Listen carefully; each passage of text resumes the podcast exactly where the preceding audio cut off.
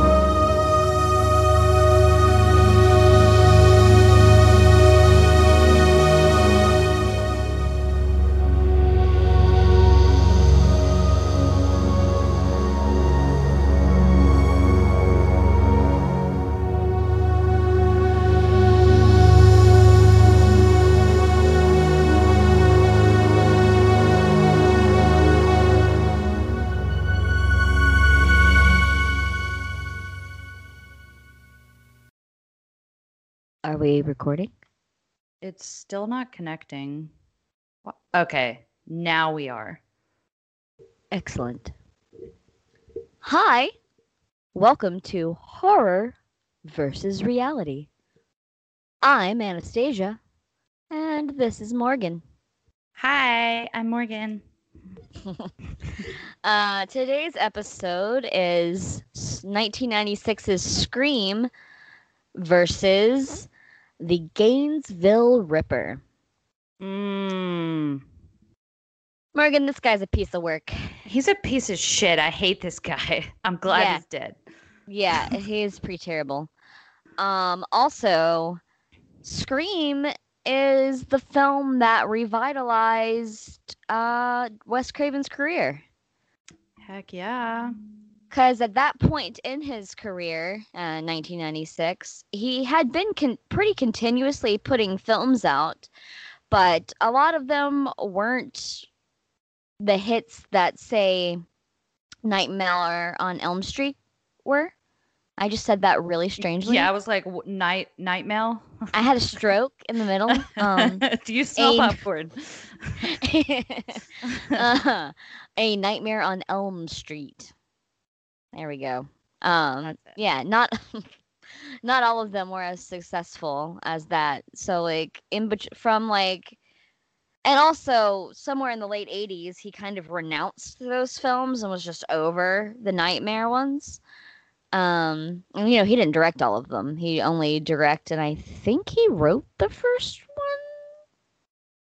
I'm pretty yeah, he did. I was I was like I'm pretty sure I watched um a documentary like I don't know six months ago on Nightmare on Elm Street and all the films called um, Never Sleep Again. It's good? really good. It's like so in depth. It's all it's all you'll ever have to need if you want to know more about those movies. What's it called again? Uh, Never Sleep Again. Yeah, I already have Shudder. a problem with sleeping, so I don't know. No, just kidding. I mean me Sorry. too, but clearly just a reference to Freddy and how they all become insomniacs because they don't want to sleep and you know confront him. yeah, that movie scared me as a kid. Well, yeah, yeah. I mean, why wouldn't it? That scene that really lasts with you is the couple that's fucking, and then like she gets lifted up onto the ceiling and Oh God. gutted by Freddy, and you can't see him. It's so it looks like it's just like it's really a surreal scene. Yeah. Oh my. It's great. God. I have to watch that movie again. I fucking love that movie. But you know what's weird? Like, obviously, every like when you talk about a uh, series like that, of course, the first one is usually the best one. But often, when people ask the question like, "Oh, what's your favorite one out of the series?" they don't really expect you to say the first one. It's like the first one is clearly like the best one. It's like a known thing usually, to, you know, for most of those type of uh, series. So mine's actually the fifth one. The fifth one. I don't even know if I saw that. So the fifth one's really stuck with me as a kid. And I don't know why, but it really stuck with me. But there's a scene where Freddy has essentially uh, got uh, two or three of the kids in a dream loop. So like Hmm. things keep happening over and over again. Um, and they keep so they're in a jeep or something, and they're driving around the square, and they keep ending back up at the same place. And while that's happening, um, the other girl, she's like working out, like pumping iron in her, like on a weight bench in her uh, garage. And Freddy, like, shrinks her and traps her in a roach motel. what? Yeah, Is It's she very- stuck on the sticky part? it's very Kafka. like, you know, the metamorphosis. yeah. Yeah, it's very Kafka because I think she does end up a roach in there and then squished. Oh. It's so good. It's, It's number so- four It's the fifth one. or the fifth one. Yeah, I'm pretty sure it's the fifth one because the It's not the Dream Master because that's number four. wait, maybe it is the fourth one. What's the fifth one called? Uh-huh. Um, I my number lock is off. Me too. You don't even know. Mark's number. mechanical keyboard had like this weird number lock glitch, and he's had a whole problem with it. Do we have the same computer? No. Uh, Dream Child. Is the fifth one? Yeah, Okay. Um. it's a baby. Oh. Uh, wakes in a junkyard. The pregnant Alice Fre- finds Freddy Krueger striking through the sleeping mind of her unborn child, Oh, right, right, right. hoping to be reborn into the real world. Sorry, I shouldn't try that. Um, you there? Uh, yes. I'm reading the synopsis to make sure that this is the right one. Um. mm, Did I skip over that part? I don't know. I think you're right. I think it is the f- this one is the one with that scene, and I just got which number mixed up because you know they do kind of blur a little bit. Yeah, I don't know how many I've seen. I've seen all of them. Yeah, I've seen all of them. I think I've only seen the three, but four looks really familiar. Have you seen Freddy versus Jason? Yes. okay. Um, let's not get super off the rails right at the beginning. yeah, of the right at the beginning. if if this is your first time listening to us, Mm. I recommend listening to something earlier first so that you really love us and get the feel for us before you get to this stage in the show. Thanks. so Okay. Scream. Yeah, Scream.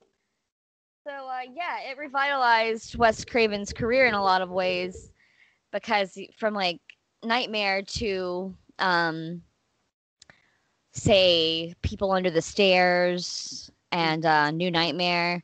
They're Those just- that again. Hmm, what? Sorry, um, off topic again. They're remaking that.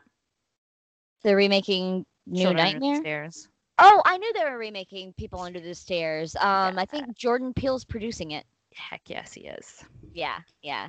Well, I mean, that makes a lot of sense because it centers around a little African American boy, and um, he gets trapped in this like evil uh, Caucasian person's house, and they're like the epitome of uh, like rich snobs, but they're also fucking weirdos. Yeah. They've got like people locked in their basement, and one's like a gimp. There's a lot of shit going on in that movie. Yeah, it is. a lot of stuff to unpack. Yeah, and it has Rayanne from um, uh, My So-Called Life. Oh, nice. She's like the daughter. I didn't know that. Yeah. I can't think of a lot of things that I see that actress in. I'm trying to think of her name. I'm sorry that I don't remember your name, actress that isn't Claire Danes. Sorry. All right, so anyway, let's get to uh, some of the production details. And by that I mean Scream came out in 1996, directed by Wes Craven, as I've already mentioned, um, produced by Cathy Konrad and Cary Woods, written by Kevin Williamson, starring David Arquette, Neve Campbell, Courteney Cox, Matthew Lillard, Rose McGowan, Skeet Ulrich, and, of course, Drew Barrymore, who has the most amazing opening scene since Psycho in a movie. Yeah. I I liked how they they used her like at the beginning. She was such like a huge A-lister, you know? And Yeah. they like immediately killed her off. Well, yeah, and you know what? Um, so a little backstory. What the hell is happening? Sorry, my mouse is like off the rails. I think like that episode of Futurama, his computer's just gonna attack me pretty soon. I did not kidding. It's being really weird. Um, anyway, but uh, yes, so originally she was supposed to be Sidney, the character played by Neve Campbell. Um, but she uh, came to Wes and them, and because they were looking for someone really famous to play that first role, that opening scene role, they wanted it to be like an homage to Janet Leigh, um, and Psycho. But uh, Drew just came to them and was like, "Look, man, I really want to do this part. Like, I don't want to be Sidney. I want to be Casey. I want to be the chick that gets murdered." and it was a great decision on their part to do that. She plays it so well and earnestly, honestly. yeah, it's really good. Yeah. She's like, you know, walking around, being such like a typical teenager, kind of fiddling, kind of being almost flirty and bratty with him at first until she realizes that, you know, he knows things that he shouldn't and her it's clear that her life's in danger. Yeah. Yeah. You don't it- hang up on me, bitch.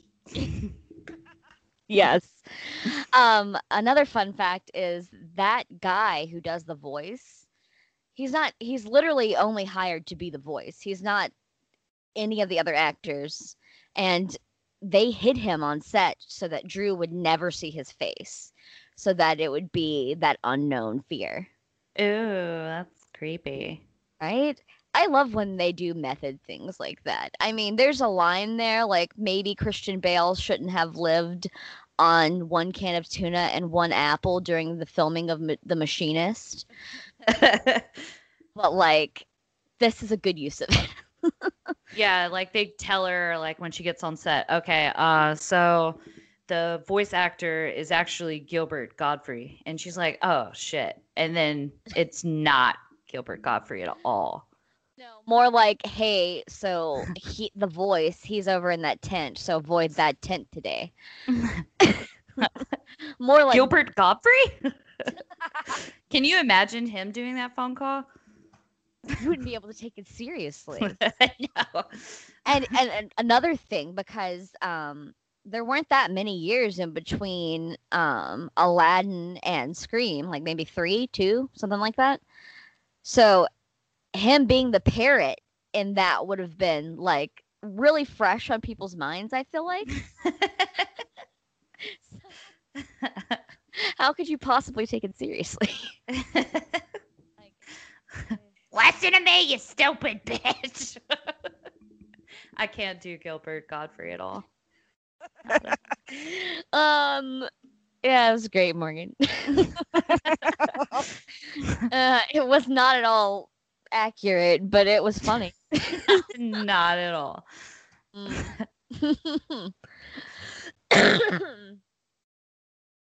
Okay. So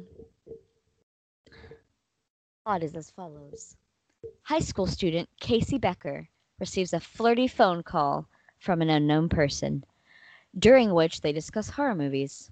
However, the caller turns sadistic and threatens her life.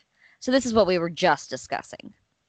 So, after that, Drew Barrymore is like, hey, um, like, you should just really not you know, threaten me and shit. My boyfriend will be here soon, and he's big and he plays football. yeah. he lifts weights. Yeah. And uh then the uh the caller's like Turn on the porch light. that was terrible.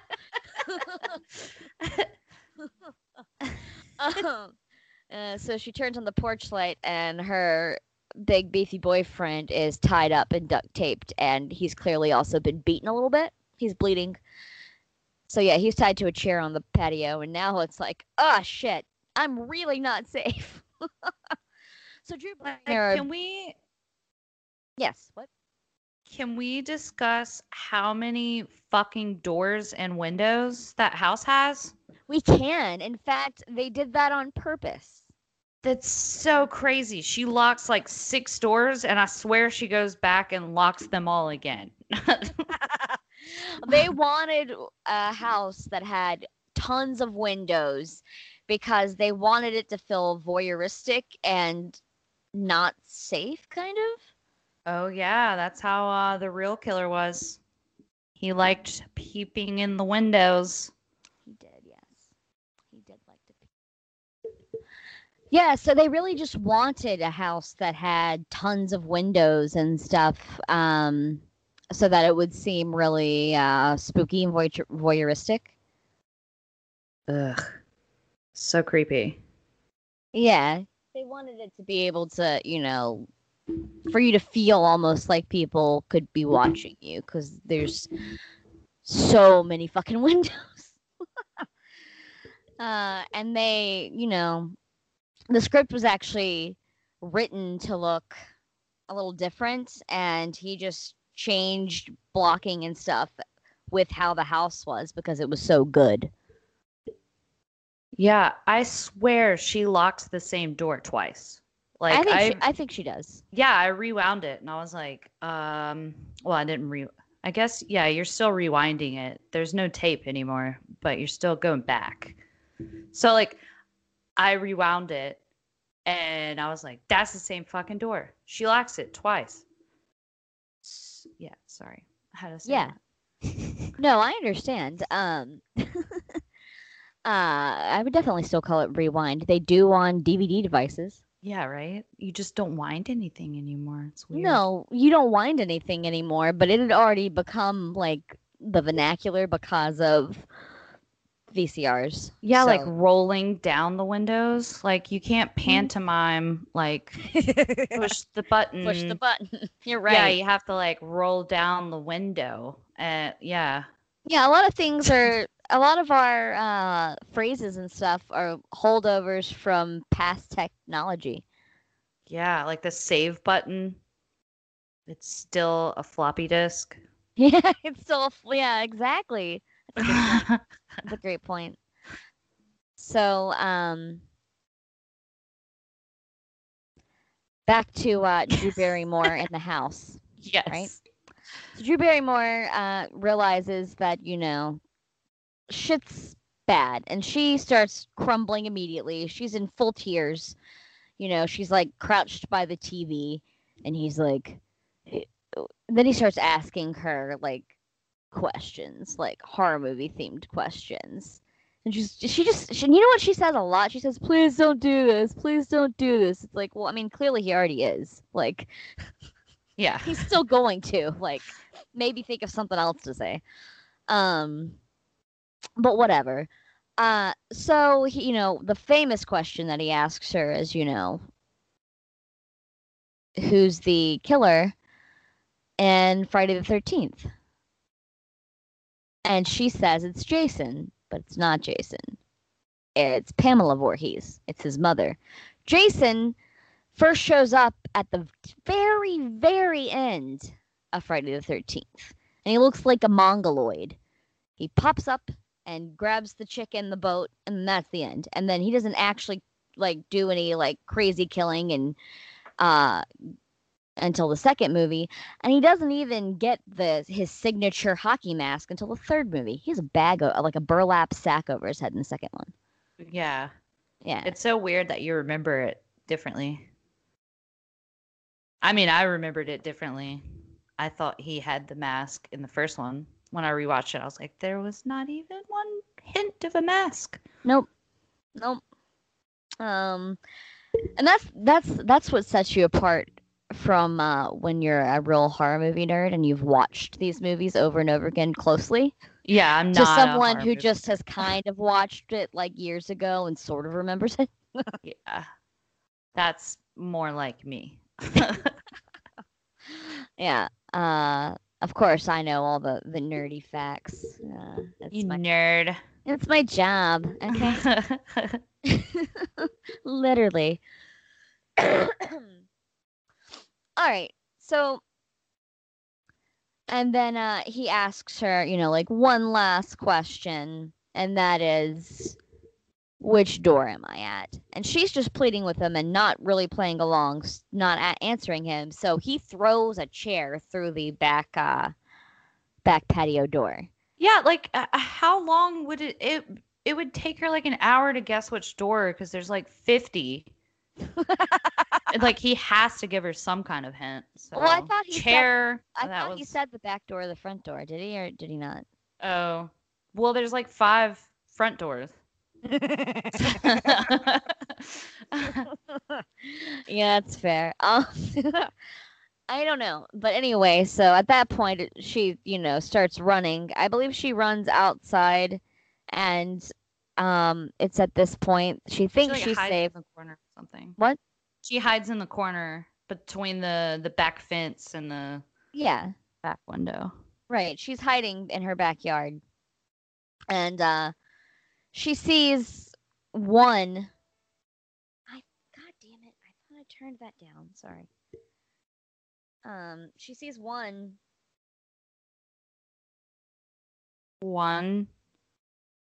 uh like she Anna? sees a person sorry she sees one person running through the house Oh Like- yeah, in a shadowy like figure like a So- cloak. it's yeah and like solid black and like a hood too you should just see that kind of flash through and it's like oh shit and then uh just when she you know thinks she's safe his face is like right in front of her right Yeah. and then he Ugh. gr- he pulls her through and uh, cuts her a little bit and then she screams and runs off and he chases her and she sees her parents driving through. And um she's actually they don't see her though. They just are you know in their own little world in their car and they pull in. And as they're pulling in she's getting stabbed in the abdomen by the killer. And she screamed so much and i think her throat's been cut a little bit that she's like near the front like so near them just you I know think he trying crushes her windpipe. yeah he does. He's like choking her. yeah. So she's like trying to scream mom and she can't.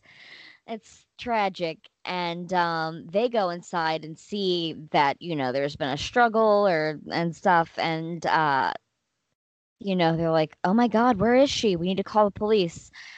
And then uh the mom walks out the front door and looks out and Casey's body is hanging from the tree with her insides on the outside. It is grim. They do not show it very close though, uh, for good yeah, it's reason. that weird effect.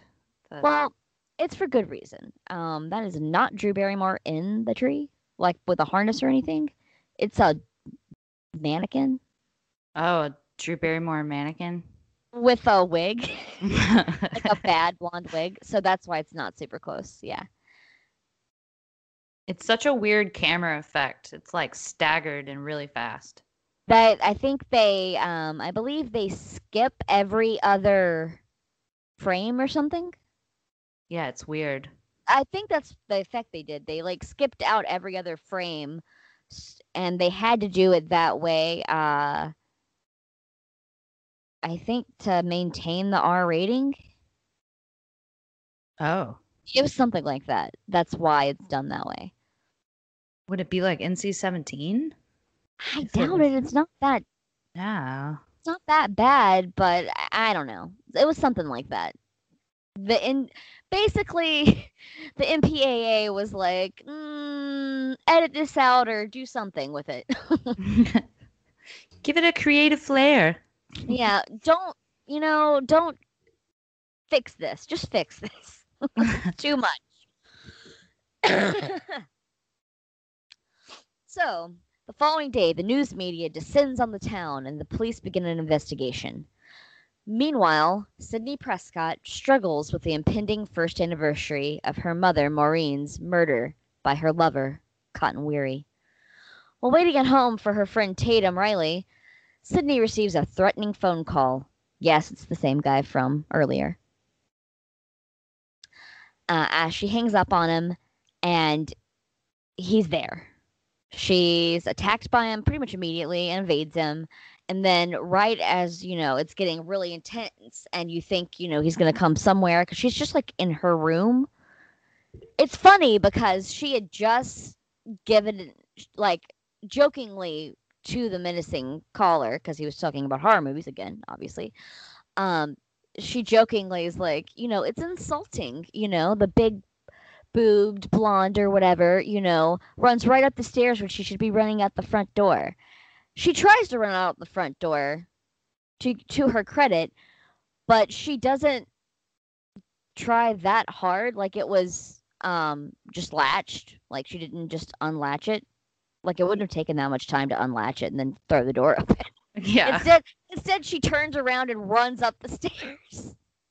yeah. You got to you got to feel like they did that on purpose, right? Yeah. They totally did. They had to. Just have, to bring back the the tropes, I guess. I guess. I mean, it's very tongue in cheek because it's supposed to be making fun of the genre, even though it does still take itself somewhat seriously. Um, but yeah, so Sidney's boyfriend comes in through the window, and that looks highly sus. and he drops a cell phone too. Immediately, you know, Sidney looks at him like, "You son of a bitch, you're the killer," and uh, calls the police and has him arrested. and um,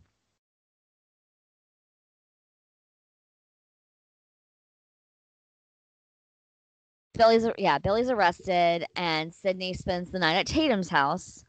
Um, and while she's at Tatum's, she receives another threatening phone call. Like, oh shit, how does this person know where I am? Right? So the next day, Billy is released and uh, suspicion shifts to Sidney's father. I guess because it was near the anniversary of his wife's death, and I don't know, or his ex wife, whatever. I don't feel like they're clear about whether or not they were married when she was sleeping with the guy. Were they? Do you know? I I think she was cheating on him, right? That's the implication that I got from it. But regardless, I mean, I guess he's a widower, ex, whatever you want to call it. They wouldn't have stayed together if she was still alive. Is my thought. Yeah. because she was cheating. Um, by the way, so much victim blaming towards the mom in this movie. I know. They were like, she deserved it. She's a slut. She was such a slut. She's such a slut. She's slutting around and slutting, slutting. She needs her throat slut. And then they start saying that stuff to Sidney, like after Yeah, I she was attacked. It's, It's really awful. It's so fucked up. It's so fucked up. Um, but yeah, yeah, keep making jokes about it too. It's awful. Dude, really why? What? kids are terrible, man. Yeah, and why does she have these friends that keep like bringing it up? Yeah, her friends are assholes. Yeah. Uh, so while waiting for her friend Tatum, uh, Sidney receives I'm sorry. I started reading the wrong part of my notes. It's all good. yeah, okay. So uh yeah, now it's shifted to the father as the calls have been traced to his phone. Uh school sus- school suspended in the wake of the murders and after the students have left the school, the killer then attacks Principal Himbry, who is played by the delightful Henry Henry Winkler. Uh, who, if you don't know who Henry Wink- Winkler is, Henry Winkler. then you would definitely know who the Fonz is, unless you're like 18. yeah. Then you might not know. I love Henry Winkler. he is great and i don't know if you've seen this show but he plays uh i can't remember the, the character's name but he plays a uh like an acting teacher Oh Um, yeah. On barry Yes, I love Barry. Oh god, when are they bringing the next one back? i know i was just about to say i'm ready for season three um i'm pretty sure it got pushed back because of covid obviously Yeah. yeah it sucks but yeah great actor so funny um underrated i think I don't think he's underrated. He's done No. a lot of stuff. No, I feel like uh, when people talk about like great actors, who brings up Henry Winkler? Oh. He's yeah, underrated. True. True. Yeah. Anyway, so um, Tatum's boyfriend, uh, Stu throws a party to celebrate the school's closure. The party is attended by Sidney and Tatum and their friend Randy, among some other students. Uh, then reporter Gale Weathers, who's played by Courteney Cox, attends uninvited. She crashes the party um, because she wants to cover the situation and maybe get a you know hot scoop. Because she's one of those like conniving on the scene kind of reporters who's just thirsty for a story. Yeah. Let me get your story when you're all covered in blood. Yeah. It reminds me uh well not quite as bad as that, but it kind of reminds me of that um Nightcrawler. oh yeah. Yeah. Oh bit. god. Yeah. A little. A little It reminds me of those reporters that go to school shootings and like put a fucking microphone in front of a parent's face and be like, "How do you feel about losing your kid to a gun violence?" Like, yeah. That's like so fucked. Oh, I would beat her. Yeah. Well, I mean, to Sidney's credit, Sidney at some point does literally suck Gale in the face. yes, that because was great. Gale also happens to be writing a book on her mother's murder. yeah, And she's kind of a stone cold bitch to Sidney. So, I mean, I don't blame her at all for giving her a shiner. She deserved it. Courteney Cox, you're a bitch. well, her character, I guess. Well, I yes, we don't know her as a person. Not actually. Weathers. Um, but yeah. Uh, she expects the killer's going to strike. That's why why she's there. Um, so Tatum's brother, Deputy Sheriff Dewey, played by um, David Arquette, who this is actually the set that they met on, Courteney Cox and him, and this is how they fell in love. I mean, they do end up getting divorced, but they have a child. Fun uh, side note there. Sometimes I'm also your Us Weekly. You're welcome. She's 10 years older, right? Ah, is she? Oh, was Cougar Town kind of based on her? I'm just kidding. I'm just kidding. I thought Uh, they were similar ages. Um, in the movie, there she is like ten years older than him, though. I think she really is like 10 years older than him. Really? Okay. Uh, check on that if you want to. Yeah, like eight. Okay. All right. So, math, but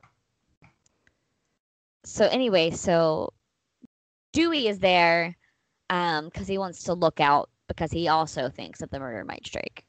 Um, the killer corners Tatum in the garage in a classic scene from Scream because it's another like creative kill and it's Rose McGowan, you know, and she's great. Uh, so she gets stuck in the cat door on the garage. Oh god. uh, she like throws the beer. yeah, she throws beer bottles at him. It's actually kind of a funny scene. yeah, I know. She's throwing beer bottles at him and insulting him because she doesn't think it's actually like the killer at first. She thinks it's one of her friends being a dickhead. Um, and then she like tries to squeeze out the cat door, gets stuck. He s- turns the garage door on, so it starts lifting with her. I feel like if that much weight was on it, it would not do that. yeah, it wouldn't do that. They had to have like just made it do that. If you look up um Rose McGowan's scream death gif, it's really funny. I believe you.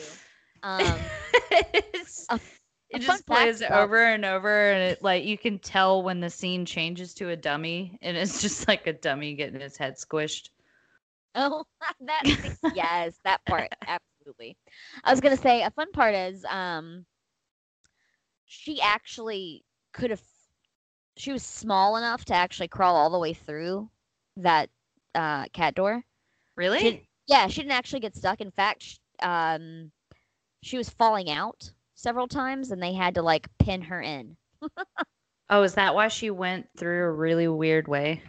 Yeah. hmm Yeah, because she wasn't- She can fit.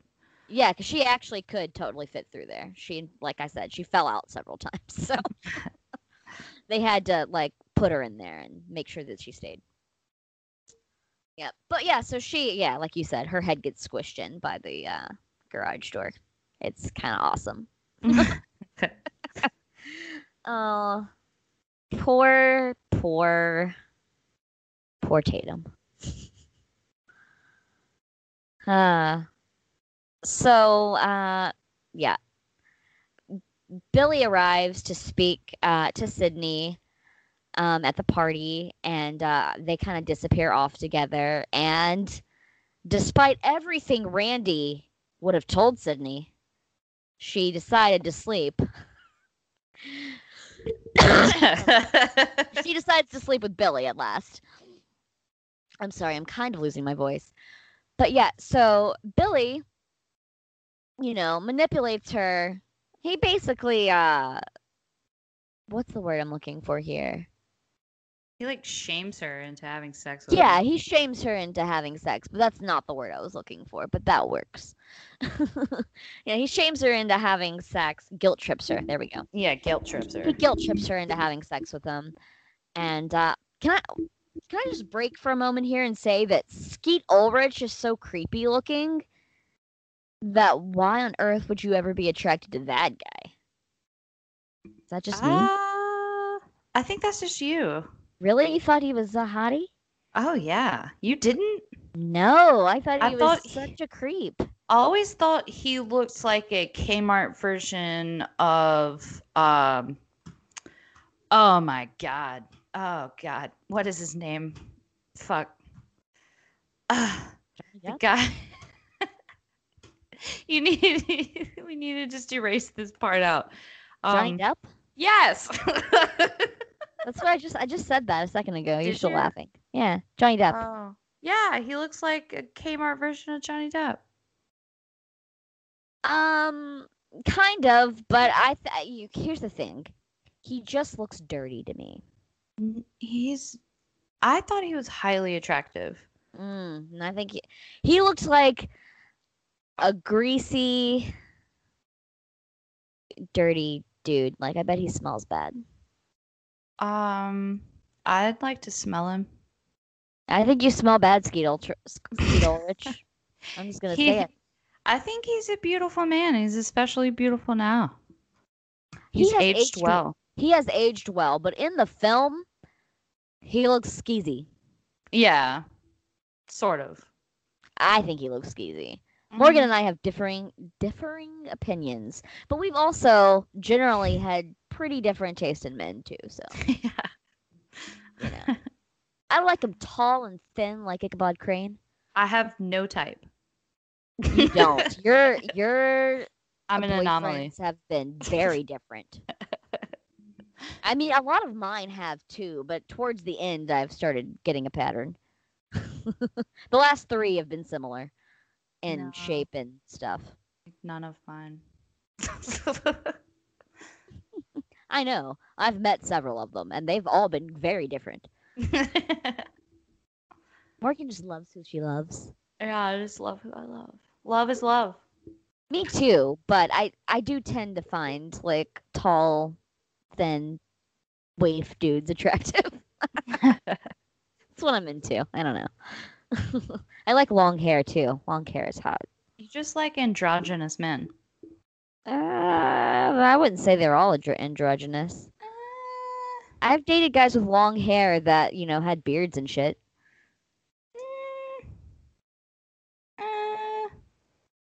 I have. Uh, I would know better than you. Don't eh me. I'm in you. Oh my god! I just now saw the gift that you sent me. It's great. it's so Clearly, great. it's so clearly rubber mask of Rose McGowan. It just smush over and over and over. That's amazing. I love It's it. Great. We need to post that to the Instagram for sure. Yeah, it's fucking great. Don't let me forget. Message me to do that in the Skype. Um, yeah. So where was I? So after having sex, uh, Sidney and Billy are attacked by the killer, who ostensibly kills Billy. Sidney narrowly escapes from the house and seeks help from Kenny, but the killer slashes his throat. Kenny's the it, Kenny, by the way, is Gale's cameraman. Okay, so uh, the killer slashes Kenny's throat, and Sidney flees out the very back of the van in a tight squeeze, by the way. yeah. Yeah. Uh, he's because there's a bunch of equipment and shit back there. She literally has to squeeze through a hole and pop out the back. Uh, so Gale and Dewey uh, believe that Neil, uh, Sidney's father, is the killer, and they've come to see if he has continued the spree. Gale tries to escape in her van from the killer, uh, but drives off the road and narrowly avoids hitting Sidney and crashes. Meanwhile, uh, Dewey has been stabbed in the back while investigating the house, and Sidney takes his gun. Stu and Randy appear and accuse each other of being the killer. Uh, Sidney retreats into the house where she finds Billy wounded but still alive. Uh, he convinces her to give him the gun, and they let Randy into the house. And then he shoots him. Billy reveals that he feigned his injuries and is actually the killer, and Stu is his accomplice. Billy and Stu discuss their plan to kill Sidney and pin the murder spree on her father, whom they will have taken hostage. The pair also reveal that they have murdered her mother and framed Cotton for it, as she was having an affair with Billy's father, which drove his mommy away. Boo fucking who. I don't have my mommy to suckle anymore. And so I went on a murder spree and killed your mommy and then a bunch of our friends for some fucking reason. yeah, no.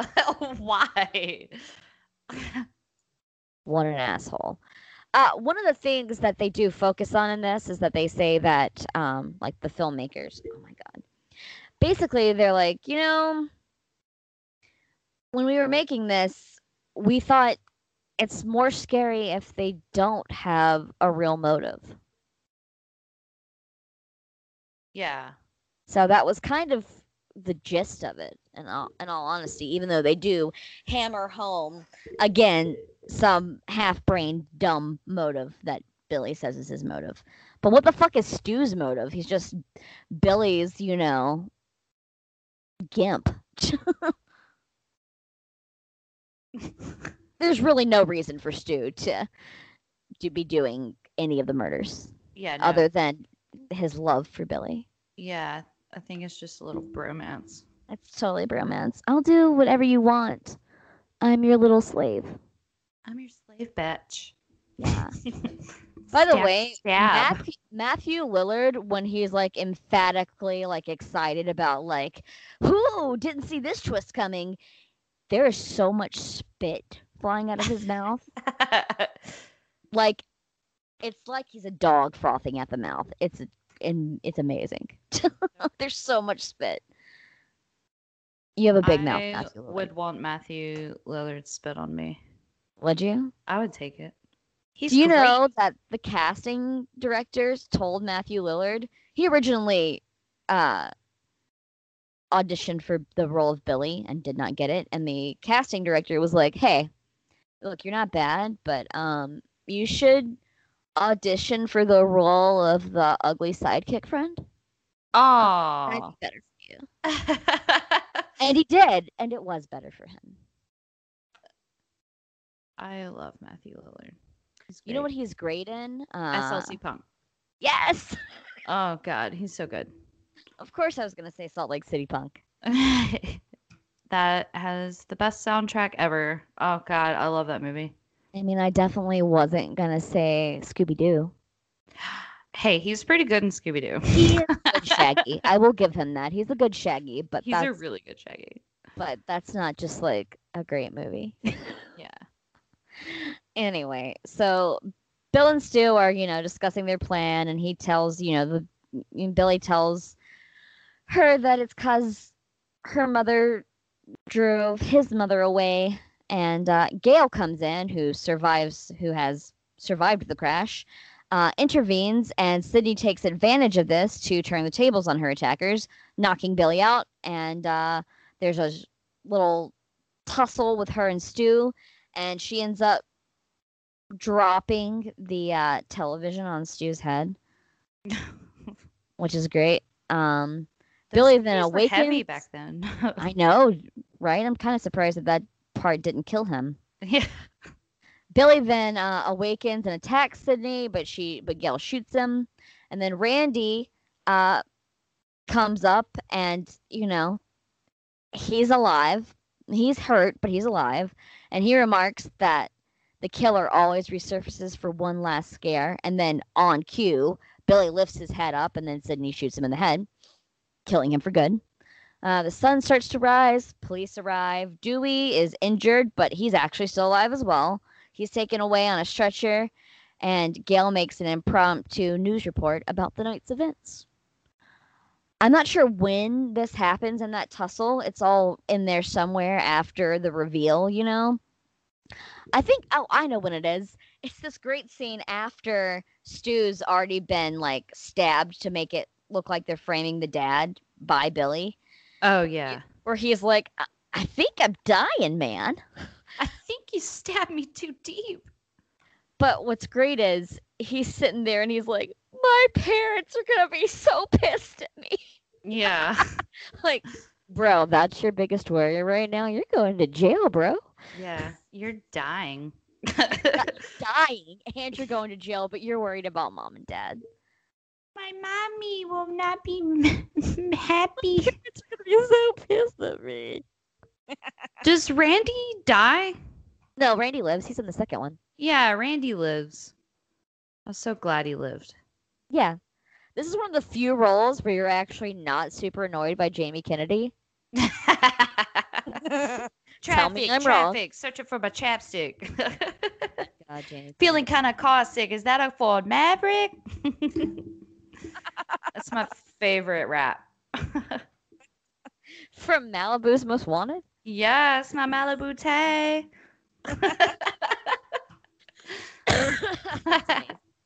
I love that you just quoted that. How many times have you seen that film? a lot. it's been a really long time though. Okay. So I'm going to read yet another passage from the lovely book Shock Value by Jason Zinoman. When I say it has great info about a ton of different horror movies, I'm not exaggerating. Who? What is it? Uh, Shock Value by Jason Zinoman. It is the same book that I used for a lot of the info uh, last episode on Texas Chainsaw Massacre. Neato. Yeah. Okay.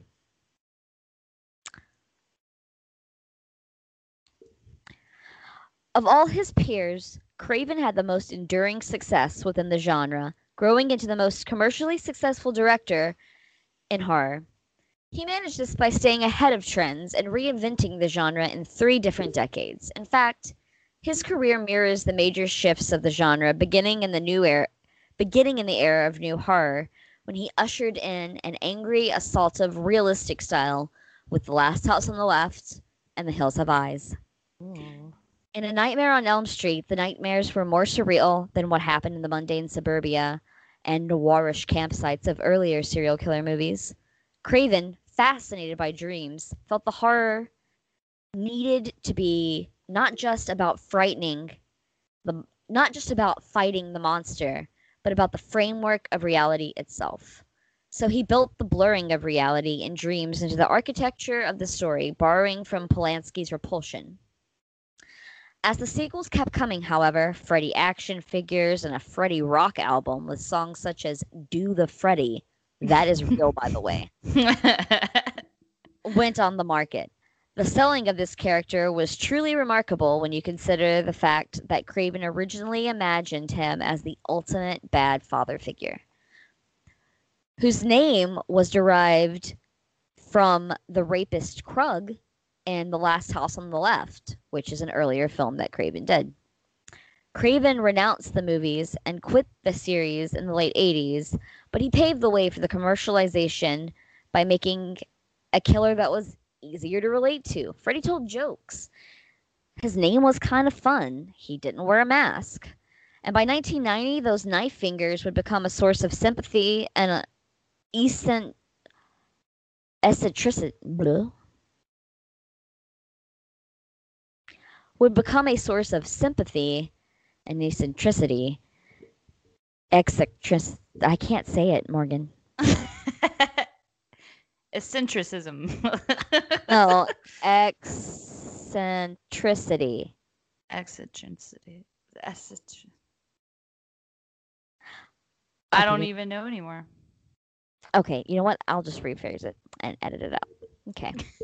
so, and by 1990, those knife fingers would become a source of eccentric sympathy in Tim Burton's romantic ode to sentimental monster movies, Edward Scissorhands, starring Johnny Depp, whose debut was in A Nightmare on Elm Street. The self consciousness of the genre presented another opportunity for the resourceful Craven, which he exploited in New Nightmare, his 1994 meta movie that used the Freddy franchise to comment on the state of horror. Craven played himself, struggling to come up with a new installment of Nightmare on Elm Street. He dug even deeper into this now established architecture of the horror film two years later with the incredibly popular Scream series that packed the brutality of serial killer movies with the critical acumen and wit of an episode of The Simpsons. The subject of these movies was the convention of 1970s horror, or at least the conventions established by movies like Halloween. The knowing winks at past horror movies are actually nothing new.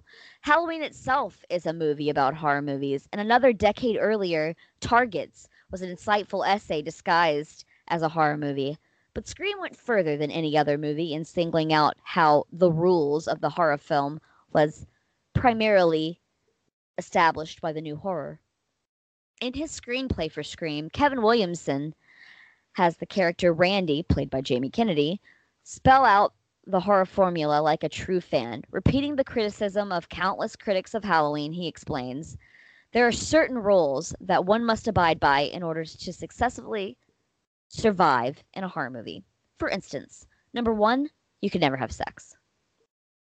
There are nods to the trick ending from Carrie and a further exploration of the frightening possibilities of a ringing telephone. The most intriguing reoccurring joke in the screenplay concentrates on an extended debate about the question of motive. At the end of Scream, Randy says, Motive is incidental. When the killer, whose ghostly frowning mask became the most famous horror accessory in the 1990s, makes his final appearance, he spells out the most valuable insight of the new horror. It's a lot scarier when there's no motive. Mm. Craven actually went on, like I was saying earlier, Craven, this revived his career and he was able to break out of the horror genre a little bit. Um, and he made Music of the Heart with Meryl Streep. She plays a violinist. It's a drama. Horror movie fans hated it. No one goes to a Craven film to see Meryl Streep play the violin. Sorry, Meryl Streep. I hate that movie. I will say this though. It was the first Craven movie that his mother actually went to go see. really? Yeah. Like finally a movie that I can see without having a heart attack. I'm so proud of you, my son. Um also a fun fact about the the infamous ghost face mask. Just like Halloween, it was like randomly picked up at a costume store. They didn't have one in mind and they just kind of randomly picked one. oh, really? Yeah, but it turned out great, right? Yeah, it did. so infamous. Yeah, I don't. I remember like that Halloween, everybody was the ghost face killer. Oh yeah, for and for lots of Halloweens to come after that. Yeah, Occasionally, I still see someone just like that on Halloween. I know. It's crazy. It's a really popular costume. I feel like enduring um, horror icons like that will always be dressed. People will always dress up like them. yeah, and then now with the TV show. Yeah, right.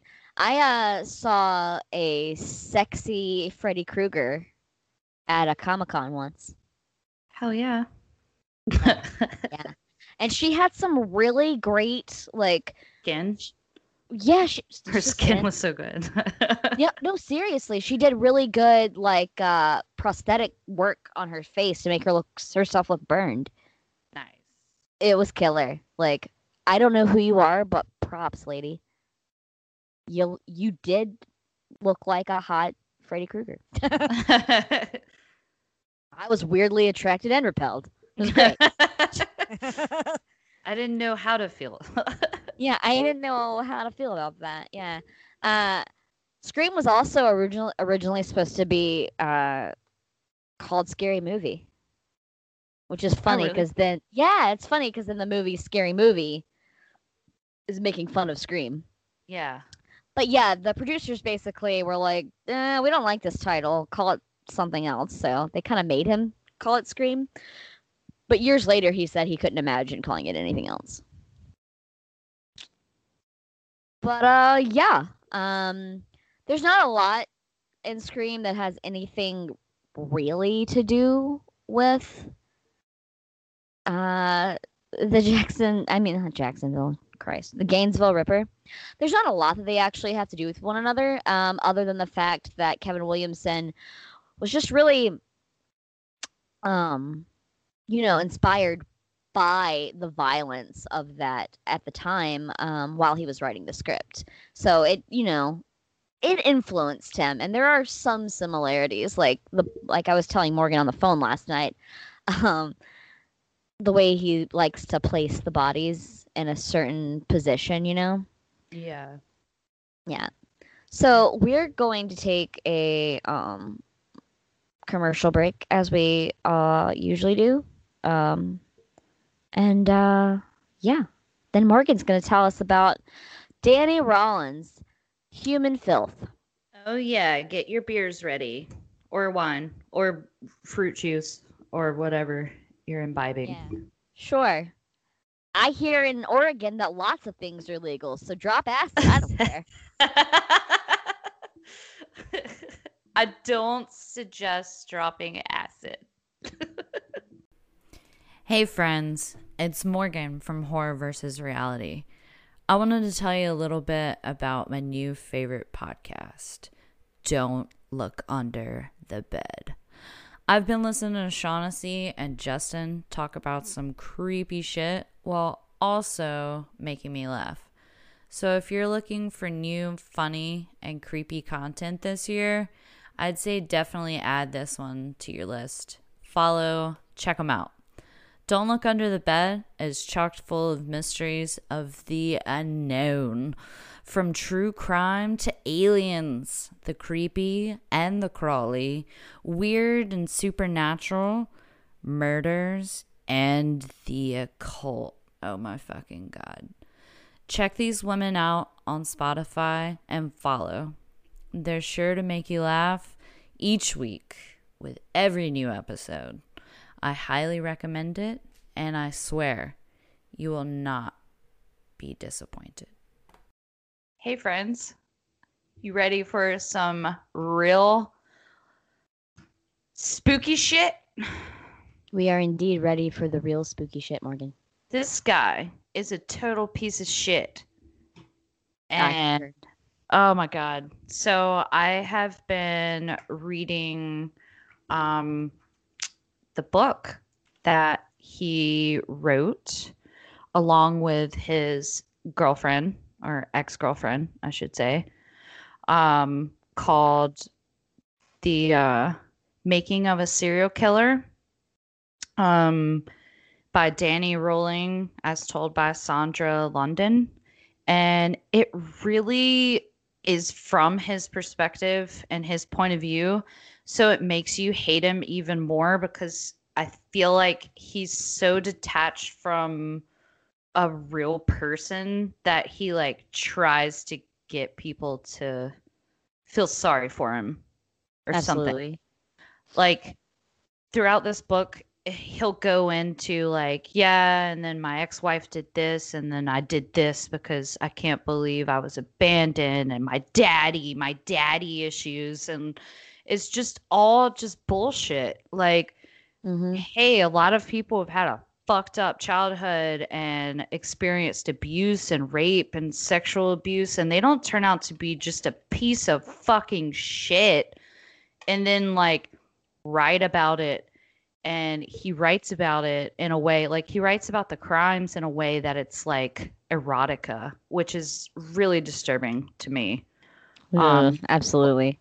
yeah like the rapes uh he really goes into detail and with the murders too and it's like you can tell he's proud. Like yeah he's open about his psychopathy and shit but at the same time he like tries to make you feel bad for him and it's just fucked up. Um Well, I mean, anyone who kills some multiple people or anyone for that matter, I guess. Okay, there's insinuating circumstances. Look, my point is, serial killers are always going to be fucked up people. Yeah. And there's there's like this one part where he talks about rape in the book. And uh, I'm going to quote it from this book. 'Kay. Says rape. And there's like a picture of a it's like a cart he draws a lot of cartoons. So it's all of his original artwork in the second edition. I got the second edition cuz it's like updated. Um, but it's like a cartoon of a hand over a woman's face, and it's like her hand with fingernails and everything, and in her eyes a reflection of a skeleton back. And it says, "Rape. What does it mean? Power, control, sexual ecstasy, shame, regret, and loss. Power." To have complete control over a beautiful woman is every man's secret fantasy. And I don't think that's true. And he even like Absolutely mentions this study where they ask all these like universities male students like if you could have sex or if you could rape a beautiful woman and get away and you knew you could get away with it what would you do it he said over half said yes and like i don't i couldn't find the study anywhere except when he is referenced it in the book so i hope that's not true I'm sure Um, it was some bullshit statistic that he pulled out of his ass. Yeah, so it the way he talks about rape is so fucking chilling and like just, you know, alert uh to anyone who, you know, may be triggered by this. There there's some details that I will say. I just want to warn you ahead of time that this is fucked up and it's from his perspective. Um and like what he talks about. So just trigger warning for you listeners. Um, so we'll get into who or what this killer was. Uh, his name is Daniel Harold Rolling, also known as Danny Rolling. He was born May 26, 1954, to James and Claudia Rolling. He was the eldest of two sons born to the family.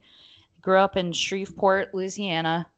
And according to Danny, Claudia, and some other family members, James Rolling was a terrible man who beat his wife and his kids almost daily. Danny says that his dad always told him that he didn't want him. And according to his mother, Claudia, James wanted her to leave the baby at the hospital or give the baby to her sister to care for him because he didn't want the baby. Um, there are multiple stories of James kicking Danny as an infant, and one time he like kicked him across the room when he was like four months old. Uh, and he like hit the cabinets in the kitchen because he slid across linoleum.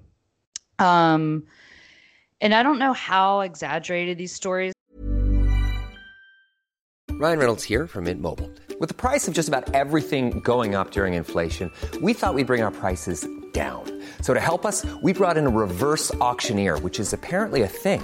Mint Mobile unlimited premium wireless. Ready to get 30, 30, bit to get 30, bit to get 20, 20, 20, bit to get 20, 20, bit to get 15, 15, 15, 15 just 15 bucks a month. So, Give it a try at mintmobile.com/switch. slash $45 upfront for three months plus taxes and fees. Promo rate for new customers for limited time. Unlimited more than 40 gigabytes per month. Slows. Full terms at mintmobile.com. Hey, it's Ryan Reynolds and I'm here with Keith, co-star of my upcoming film If, only in theaters May 17th. Do you want to tell people the big news? All right, I'll do it. Sign up now and you'll get unlimited for $15 a month in six months of Paramount Plus Essential Plan on us. Mintmobile.com slash switch. Upfront payment of $45 equivalent to $15 per month. Unlimited over 40 gigabytes per month. Face lower speeds. Videos at 480p. Active Mint customers by 531.24 get six months of Paramount Plus Essential Plan. Auto renews after six months. Offer ends May 31st, 2024. Separate Paramount Plus registration required. Terms and conditions apply if rated PG. Are because the picture that Danny shared of his father during the trial and after was like way different than what his ex-wife uh Omather Halco Loomis said. Um, she testified on the stand during uh, the court testimony and said that Danny and his father had a normal father son relationship and he never told her any stories of abuse. But Rolling claims that his father regularly beat him, his mother, his brother, and he also killed a puppy by beating it to death because it pooped on the floor. Um, but they did have another dog named Rocky that lived to be 11, and he just died of old age, I guess. Uh, there wasn't really much. He said he came home and the dog was whimpering and then he died. So I don't know knowing this psychopath and all of his lies and stuff, he probably killed it. Um, so also when Danny was 11, uh, his mom was admitted to a mental institution for attempting to slit her wrists. Um, but from Danny's perspective and what he said, he said that his father was beating her so bad and wanted to kill her but he couldn't do it. So he was forcing his wife to slit her own wrists. Um, she later claimed that's what happened also.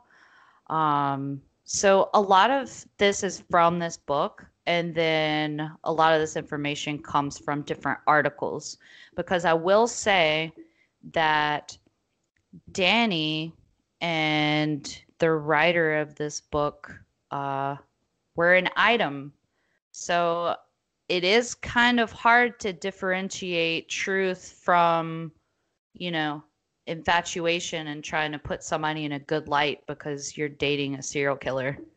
Yeah. Um, so I try not to be too hard on Sondra London, London, um, but she kind of she, she makes kind it of hard. Yeah, she kind of lost her accreditation or her, you know, her trustworthiness as a journalist when she crossed every barrier that you're not supposed to and had sex and fell in love with a fucking serial killer. Yeah. Um, so Wait, it's- were they were they actually granted conjugal visits at some point? I'm pretty sure they were. I know they. Gross. Yeah, I'm pretty sure they were. You know Um, that sex was rough. yeah, because he was a fucking rapist. He's a piece Yeah. of shit. Um, Ugh. he also talks about how good the sex was when he raped people, and that's how like fucked up it was. Gross. Oh my god, I hate this guy. Yeah, I know this book has been really hard to read. I could, I, um, to tell you the truth, I didn't finish it all. Um, I'm like halfway done, which it's finally getting to like the murder part or somewhat. Um, but anyway, uh, Danny was an outcast at school. Oh, sorry. I just wanted to back up and let people know that there is a disclaimer on this because she says all of this is 100% true. I'm a journalist. I go and fact check and all this stuff. And it's like, yeah, but journalists don't fuck their story. No. don't fuck your story. I mean, me being a journalist before, like, you know, you're not supposed to get an emotional attachment to the story, or you've lost the story. Really, Exactly. Exactly. you're supposed to be detached and be a journalist and not um fucking a serial killer that you're interviewing. but anyway, Wait, have, have you seen the movie The Lodge?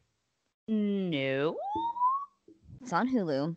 Mhm. It's it's a great example of you're not supposed to fuck your subject.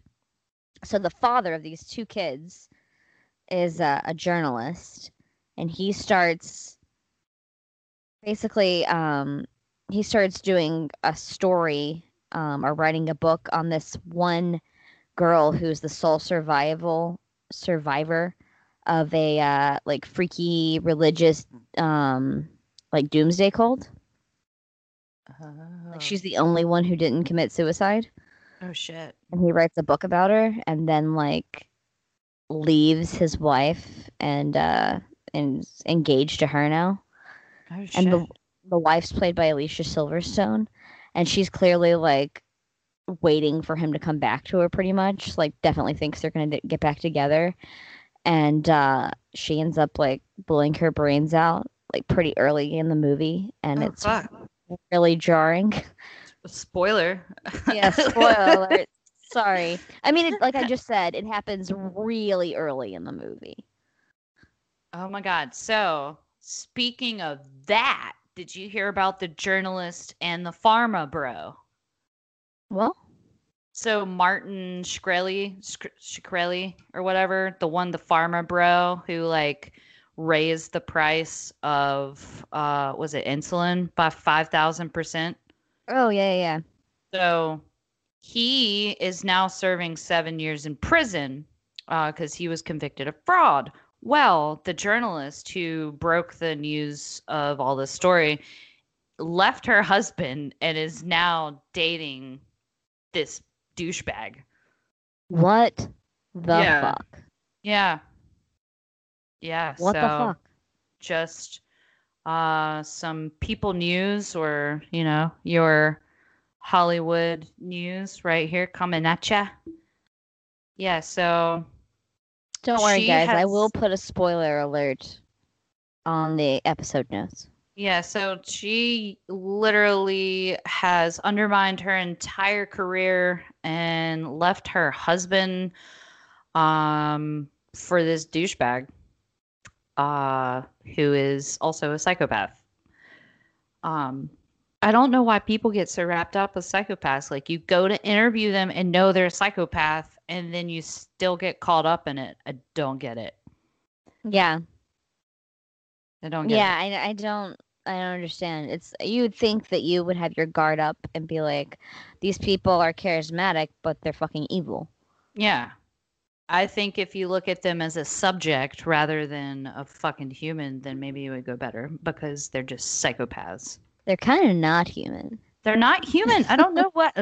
Anyway, she's making a lot of money off this guy giving interviews and shit now. Like she's even like doing um uh these articles saying like, oh, they've been loving each other and she's been visiting him and yeah, it's fucking weird.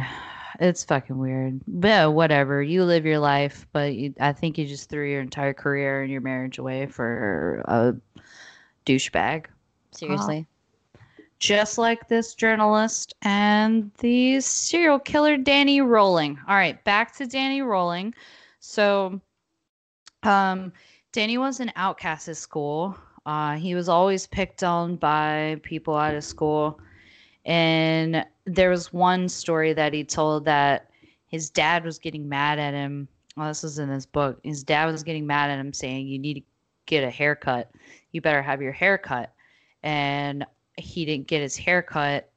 And he held Danny down and shaved his head and his brother heads to like be practically bald. And then he made them go to school like that, and they all got nicknames and picked on and everything. Um, and also, I think it was like when Danny was 13 or 14, um, Danny did something bad. He like talked back to his dad or something. So, uh, James ended up slamming him on the ground, like body slamming him, turning him over on his stomach and handcuffing him and calling the police. And they took him to jail. And he actually uh, spent some time in juvie because Danny had been drinking that night. So uh, Yeah, he were- started drinking really early. yeah, I think he was like 12 or 13 when that happened. Yeah, that Um, makes sense because he started drinking when he was 11. Yeah. I mean, me too. but anyway, um so and at 13 Danny was enticed by another boy to look into a girl's window while she was changing. Um and Danny fucking loved it. And so he was soon out at night walking around looking into windows of women and girls undressing um because this is the start of his voyeurism which like transfers throughout all of this like this is what led to him eventually breaking into this women's home and raping them um he said it was because his life was so troubled he would like to look into people's window to imagine a better life but what the fuck ever he was just getting- Whatever. yeah, he was getting his rocks off. He's fucking Yeah. Um, so eventually Danny was seen by his neighbor and then she told her dad. Uh, and then James didn't believe it. He was like, No, not my son. But then Danny was called again by another woman. And uh, then his dad was pretty much forced to believe it. And he beat him and was ashamed by him and just pretty much disowned him. Um, and then in, Danny said at this point, this is when he said he needed and wanted help. Um, but his dad, being a Korean War vet and a police officer, wouldn't have it and called him a sissy. And it is said by his mom, Claudia, that they did suggest therapy, like the school, um, but his dad wouldn't ever do it. Um, so by the time Danny was 15, he was drinking, he was looking into people's windows. He was known as the peeping Tom in the school, which is fucking creepy. Um, Danny began writing poetry and playing guitar, drawing weird cartoons, and he became more artistic, but like way more antisocial. Um, him and his dad constantly got into fights. Um, and he was running away, but like never for long. He would just run away and come back, or run away and go sleep at a laundromat those 24 hours. Um, then he joined the Air Force at 17 to get away from his dad. Some reports say his dad forced him into it, but in the book, he said that he joined to make his dad proud. I don't fucking know. Um, Um, I wouldn't doubt that he wanted to, e- like, in some sick, twisted way, still wanted acceptance from his abuser. Yeah. Yeah, I mean it makes sense. Um but I just don't fucking like him and I don't believe anything that he says. I, don't blame you. He's definitely a pathological liar. Yeah, and he's like, uh, I can't believe I did these things. And then he goes into like this erotic fantasy of raping people and drawing cartoons of it. It and he also claims that he has multiple personalities and he's been diagnosed with um, dissociative personality disorder, which is also known as like multiple personalities, um, which happens when someone gets like really intense traumatic experience early in life. You just kind of detach from it and create another character, which I mean, it makes sense for him to do that. I'm not a psychologist or anything. Some psychologists on the trial said he was just a um he was borderline personality disorder, antisocial personality disorder, and uh, there was one more. Uh, I mean, that definitely makes sense. yeah. Oh, so uh, paraphilia. Yeah, paraphilia. So, I mean, I don't know about the whole. He's made up like three people that he claims to be, and he's writing this book in third person. So, I don't know if it's real or if it's just a fake because he says wait, he also. wait, wait, wait. He Jesus. basically wrote it in third person with her more or less as a ghostwriter. Yeah.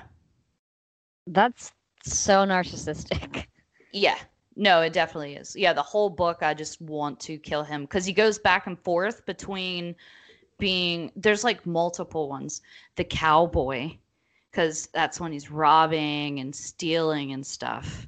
Gross. And he calls himself the cowboy. And then there's the uh the prisoner, which is when he's in Mississippi State Prison at uh Parchman. And he oh, yeah, he's our in neck of the woods. So uh, he's in Parchman. Uh, he calls himself the prisoner. And then there's another one that's uh, Ennad, which it's spelled E N N A D, which is the vernacular of Danny spelled backwards. That's what I thought. I don't know if that's what it's supposed to be, but if you say Danny backwards, it's Ennad. So, Yeah, maybe. um, and then there's another one called Gemini, and Gemini was the one who committed all the murders. Mm. I think he's Mhm. just such a narcissist. He can't come to terms that people will hate him. Like, because he wants everybody to love him. Did he just call that one Gemini because um, Zodiac was taken? Probably. I think you're right. he also is a Gemini. May 26th, he's a Gemini. Oh, look at there. That probably Uh, has more to do with it.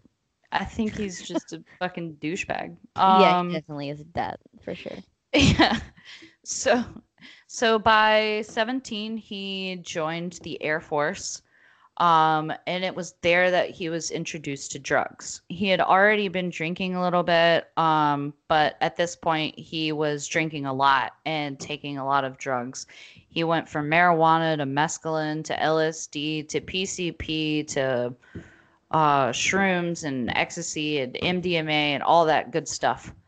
Um, and that's when he started acting uh, strange and he was like not cool about it at all.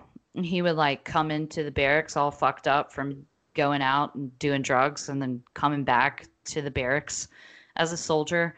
So someone got caught for being on drugs and they named him and they searched him and found weed on him. And uh, so he was kicked out of the Air Force in 1972. So he only stayed in about a year and some change. Um, he says he received an honorable discharge, uh, but I can't back this up because everywhere is saying that he was dishonorably discharged. So I don't know what to believe again because the journalist lost all of her accreditation because she slept with a psychopath. Um, so he then returned to Shreveport, and this is when he found God. He found Jesus Christ, Mm. and he also found his future wife. Oh, praying on her knees and shit uh, at a Pentecostal church.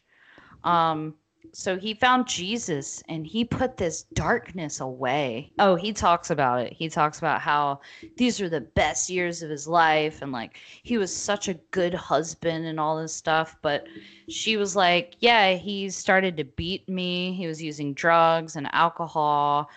Um, but in the book, it makes him seem like he was, you know, a good husband. He had his issues, but so did everybody else. He also claimed that she was cold. She didn't want him to hug her or even kiss her. She'd turn away. And she didn't want to have sex with him. So he started to roam the streets at night because of her, even though he had already done this since mean- he was 12. Can I just say Who would want to fuck that guy? Yeah, no. It's it's so fucking weird how he depicts himself, but every time I like look at his face, he looks like he's on the verge of tears. Yes, he does. He, He always looks like he's gonna cry. Yeah, he has like a permanent pout, like his eyes. "So do My daddy does not love me. You've heard of bitch face. Now meet Yes. puppy face. Yeah, he has a bitch ass puppy face. Um, Yeah. He's just so sad all the time. I don't think there's like just a normal photo of him. Um, no, I've never seen one where he doesn't look like he's about to burst into tears. Yeah, no, he's fucking god awful. Um, so he he blamed all of this on his ex-wife. Like a lot of the shit um that that uh he did, he like brings it back to his ex-wife. Um so anyway, they had a they married, had a baby. He, the way he talks about his daughter too is so like um detached like she was sweet she had chunky feet she smiled and laughed like it's like he gives so much detail into everything else but when he talks about his daughter it's like so like cut and dry just bullshit. Like there's no attachment to his kid at all.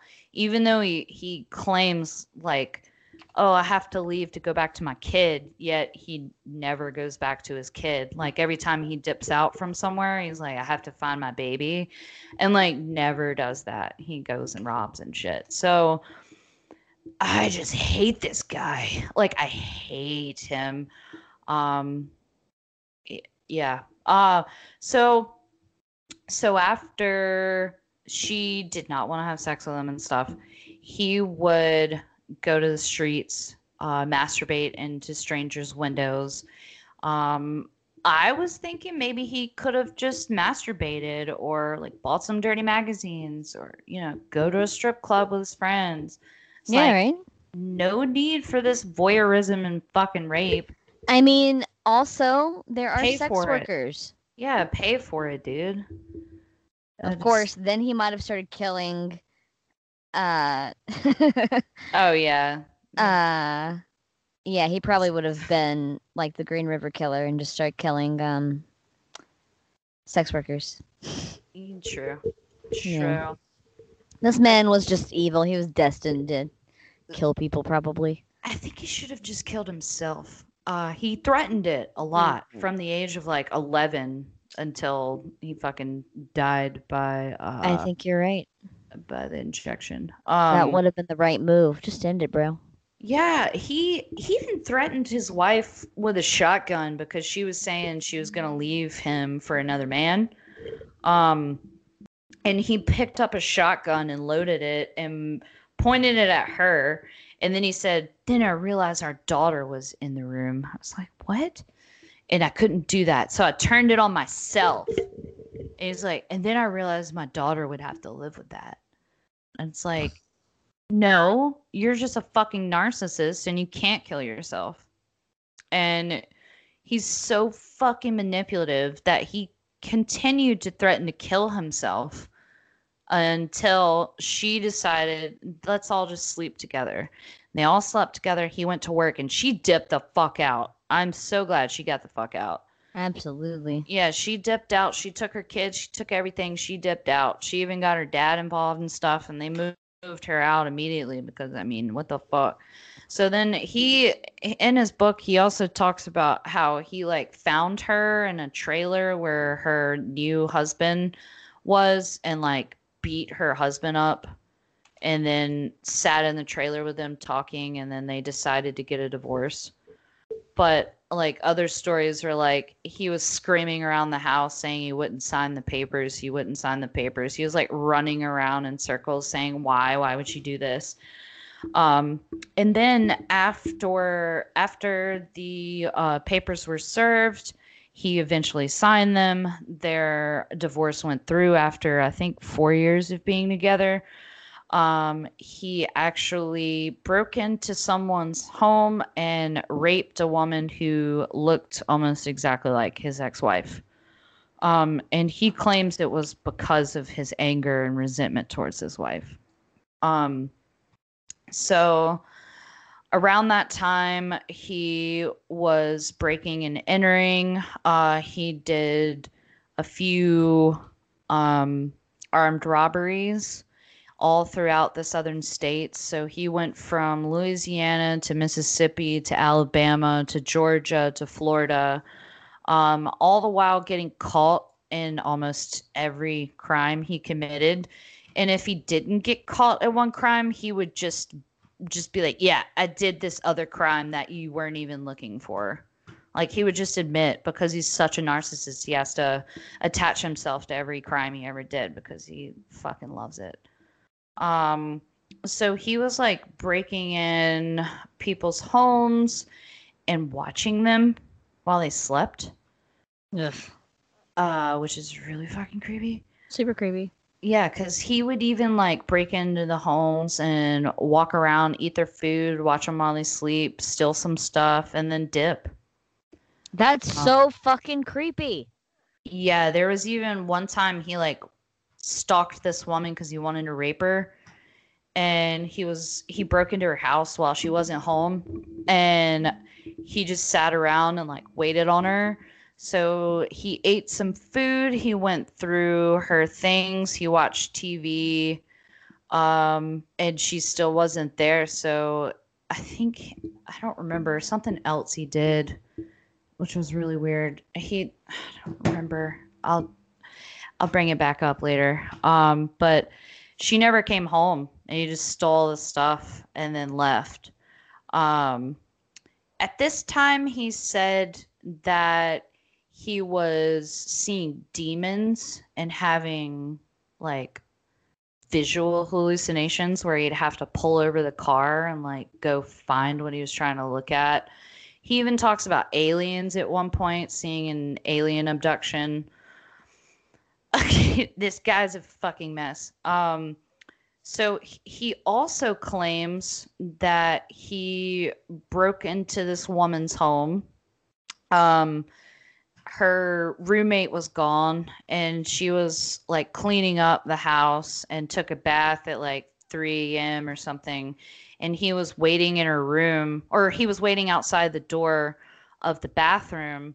And when she came out, he said, like, shut the fuck up and let me do this. And he had a mask on and his K bar knife.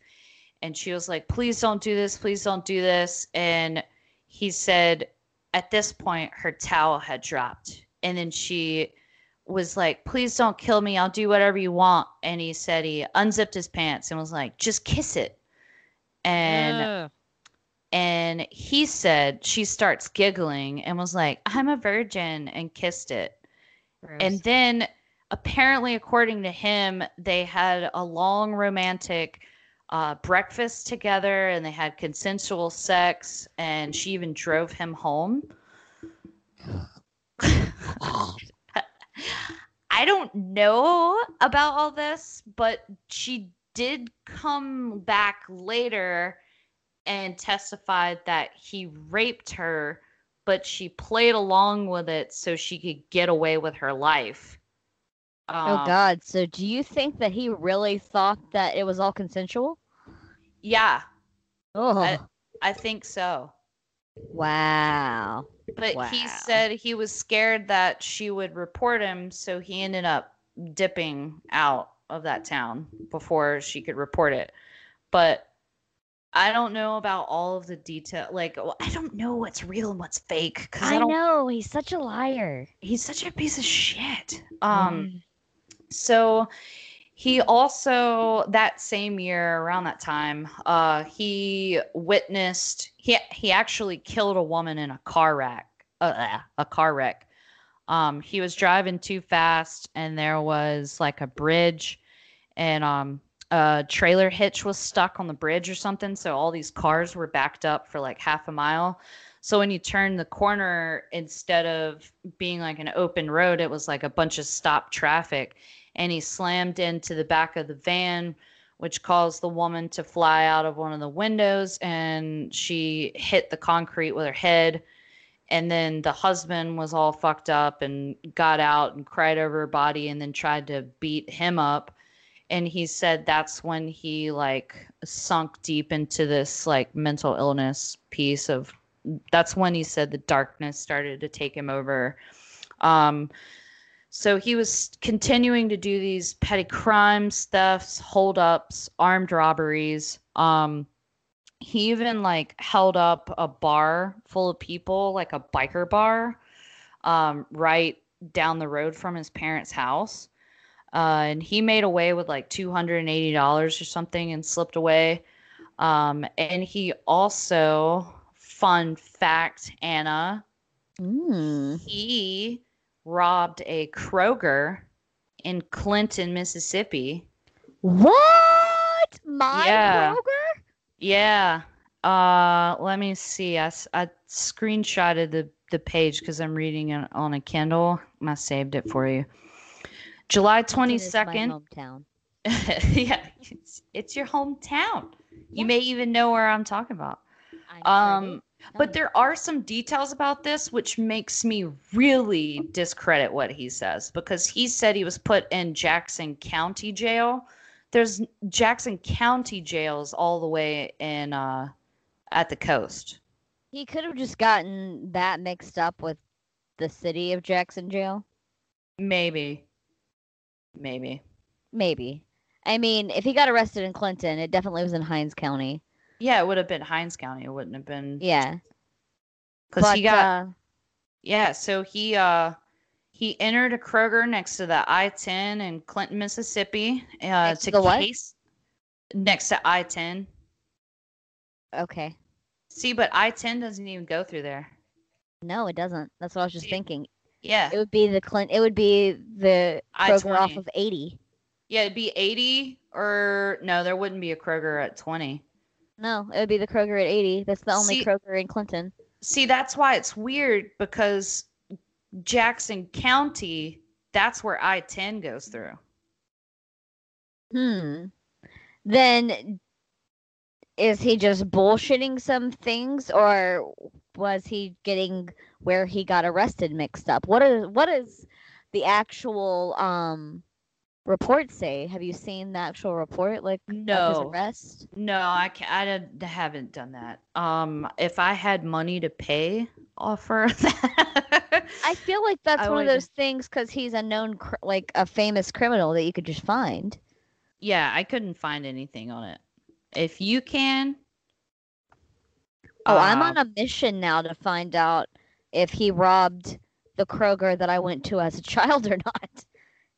Yeah, because he says I ten, but it's not. Like everywhere is Yeah. saying that it was. It would the only one it could be in the actual Clinton, Mississippi would be off of Highway 80, because even in because the where Clint where blah, blah, blah, blah, hmm where it is now is uh off of Highway 80, but it was basically off of the other corner of Highway 80 um in the 90s before it moved. Yeah, it's that's a Planet Fitness now. it's a Planet Fitness. It is. because it says Clinton, Mississippi, in a Kroger supermarket, but he says it was off of I ten, and then he says he he flows through the Snake River in Jackson, Mississippi, which Snake River doesn't exist. It's the Pearl River. Yeah. So a lot of that stuff, and they say, "Oh, there's snakes as big as your arm in there. Don't float down that river because he escaped." I'm like, dude, none of this is real. This I've spent a lot of time in the Pearl River, and there are really aren't giant snakes in it. no. If anything, there's alligators. That is true. Yeah, but true. not fucking snakes. And it's not called the Snake River. No, it's the Pearl River. That's the only one that goes through Jackson. Yeah. So this is why I don't believe a word he says. But Because we're like, wait a minute, we know this area. You're wrong. yeah, you're wrong. We grew up here, motherfucker. yeah. What are you So- talking about, dude? So, according to him, though, he uh, went into the Kroger in Clinton, Mississippi to case the joint. And then he came back later um, and held people up uh, at gunpoint just after dark. And around 10 p.m., he donned a ski mask and gloves and brandishing a pistol. He busted into the Kroger through the carport and there was a man on a, he was a man on a mission this is a holdup nobody move and he got what he came for and that's what like i don't like his writing style because he's like i'm this billy badass i took everything in the register and he exit as he entered and melted into the night with $290 so it's like, what? And then Clinton detective Jerry Blankenship stated that police trailed him to a stand of woods across the interstate, then lost his trail. He slept in the woods for a few hours after midnight and he awoke and went on a prowl. And this is when he broke into a house. Uh, it had a broken out pane in the kitchen, and the entire family was home at the time. And he watched them until they went to sleep around 2 a.m before letting himself in. Um, he eventually stole a car and then got lost and they pulled him over and he couldn't answer any of the questions the police were asking him and they realized that he he just started confessing to everything he confessed to the armed robbery and all this other stuff and he also claimed that the kroger was in a shopping center next to a liquor store That's true. okay There's it's a liquor store right next to the Kroger at that point. Okay. So that part is true-ish. Yeah, that part's absolutely true. The Kroger was right next door to a liquor store. Every time I'm in Clinton, that's where I still get booze. So at this time, I don't know how many times. Okay, he was in jail for a long time. Um, I mean, not like a long, long time, but um, just throughout the years, because he would get caught every time. So he was in. He was on a chain gang in Alabama. He ended up going to Parchman and put in the hole. Um, they said he said he didn't have a trial he just had a kangaroo court and they said we'll add eight more years on to your sentence or you can do 290 days in solitary confinement. And he chose solitary confinement. Um and that's when he starts like he that's the part i'm at right now. He's like talking about going crazy in solitary confinement.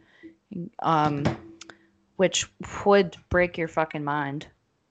It, just a hole like you're staying in. No light no dark nothing. Just staying in there. Like but anyway um he served his time. He ended up leaving mississippi. I think he went back um to louisiana did another robbery um and then in 1989 he did um a home invasion and where from that woman that was the woman he was waiting on. On december 24th 1989 he was waiting at her home on christmas eve for her to come home.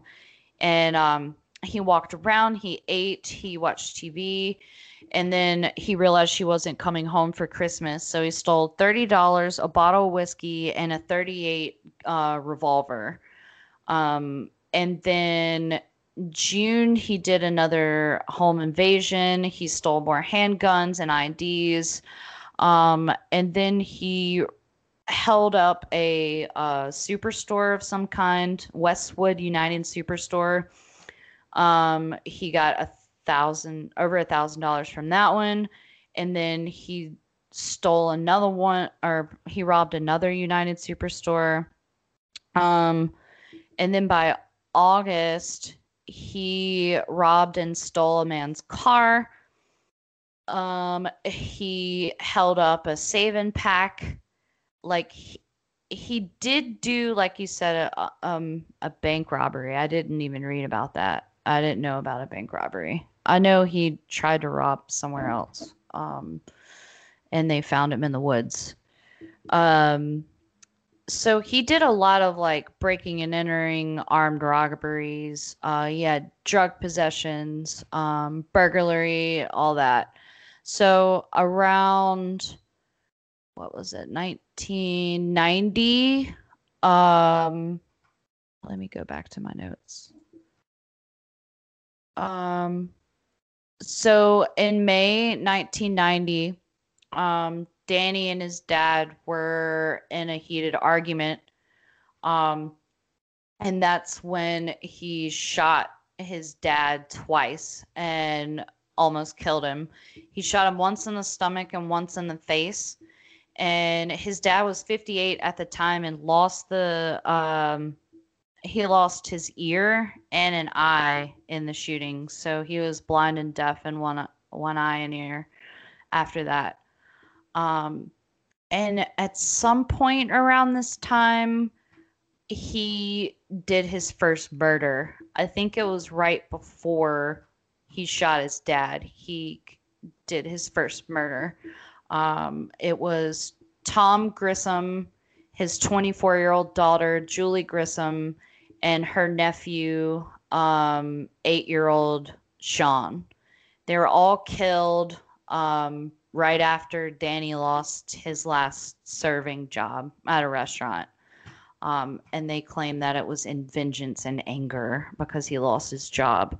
So he broke into the home. Um, he killed the father and the eight year old son is, or eight year old nephew is what I understand. And then he tied up Julie, uh, raped her, and then he posed her on the bed. He he ripped open her stomach uh, with a knife, and mm-hmm. then posed her body on the side of the bed with her legs up um, and her hands on her knees.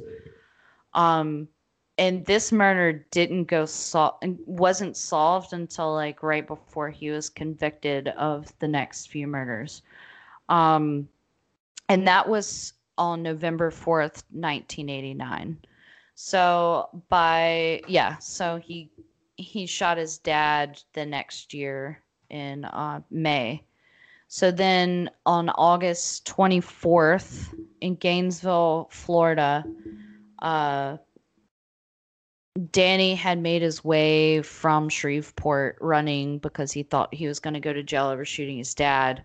Um, he made it to Gainesville and he was running around Gainesville at night. He stole a bike. Uh, he even got stopped by a cop, according to Danny. And he was saying he was trying to go to this party in this neighborhood and the cop was like oh well you're ways away son like you it you should be going that way and he was like thank you officer and he was like get lights for your bike and he's like okay and he leaves um so in the early morning hours of friday august 24th after this encounter he knew he was you know biding time so he found this apartment um and he could see into the window of a girl sleeping on a couch. So he ended up getting his K bar knife um, and a screwdriver and trying to break into the door.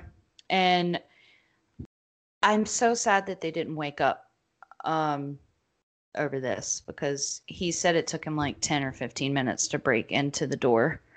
Um, it like he tried everything to break in and it eventually popped open. Um, and Christina Powell was asleep on the couch downstairs. And he stood over her and watched her, but didn't wake her up.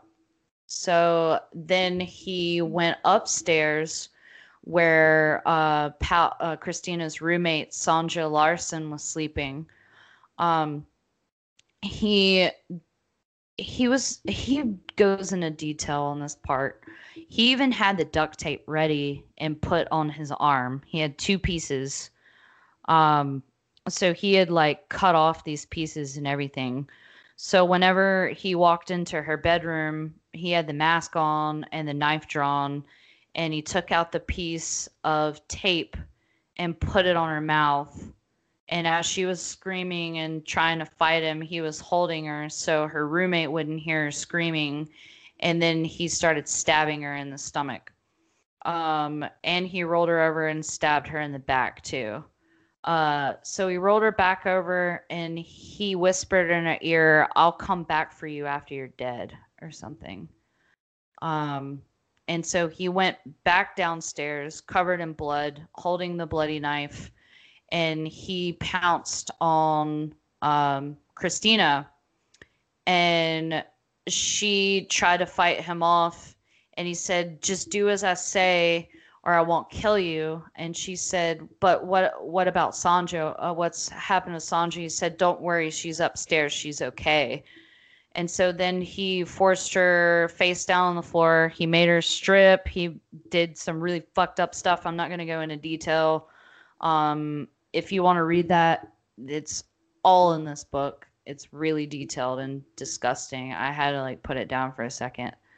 Um, but he he rapes her violently for a while. Um, and then he says, Okay, I just want you to roll on your stomach.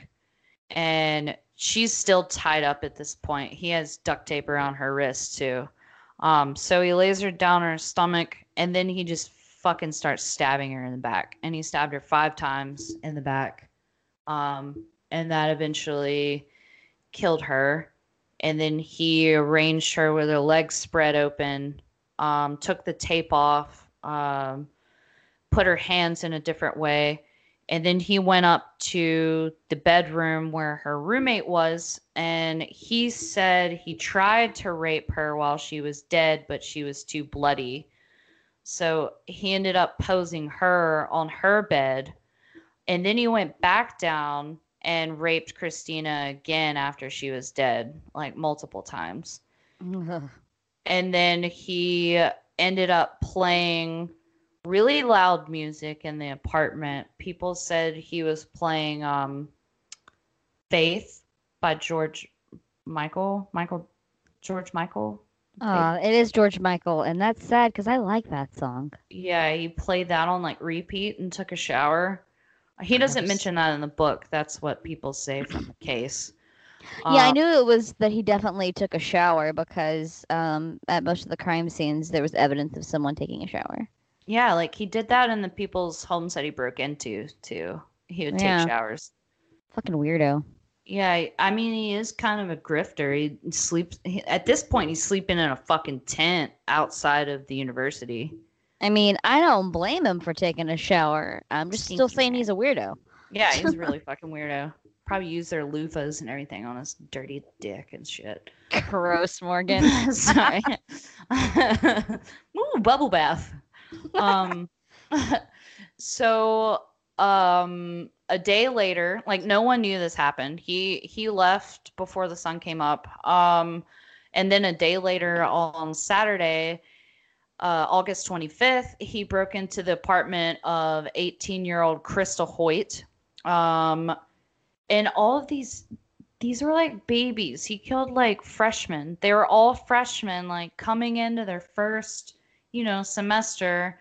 Uh, the two girls, the previous girls, um, had just met like in the summer semester while staying on campus, and they were going to do big things when they grew up, and their lives were cut short, and they even locked their fucking doors. Like, it just it makes me so upset.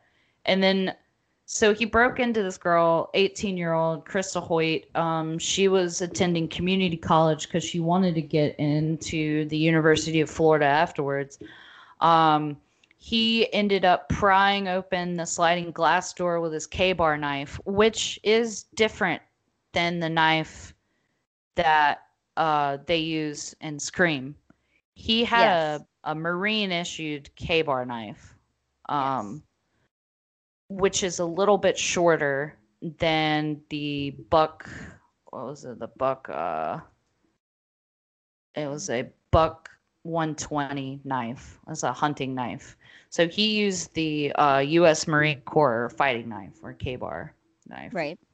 Um, so he broke into the sliding glass window, um, or sliding glass door with the screwdriver and the K bar like he did the first girls.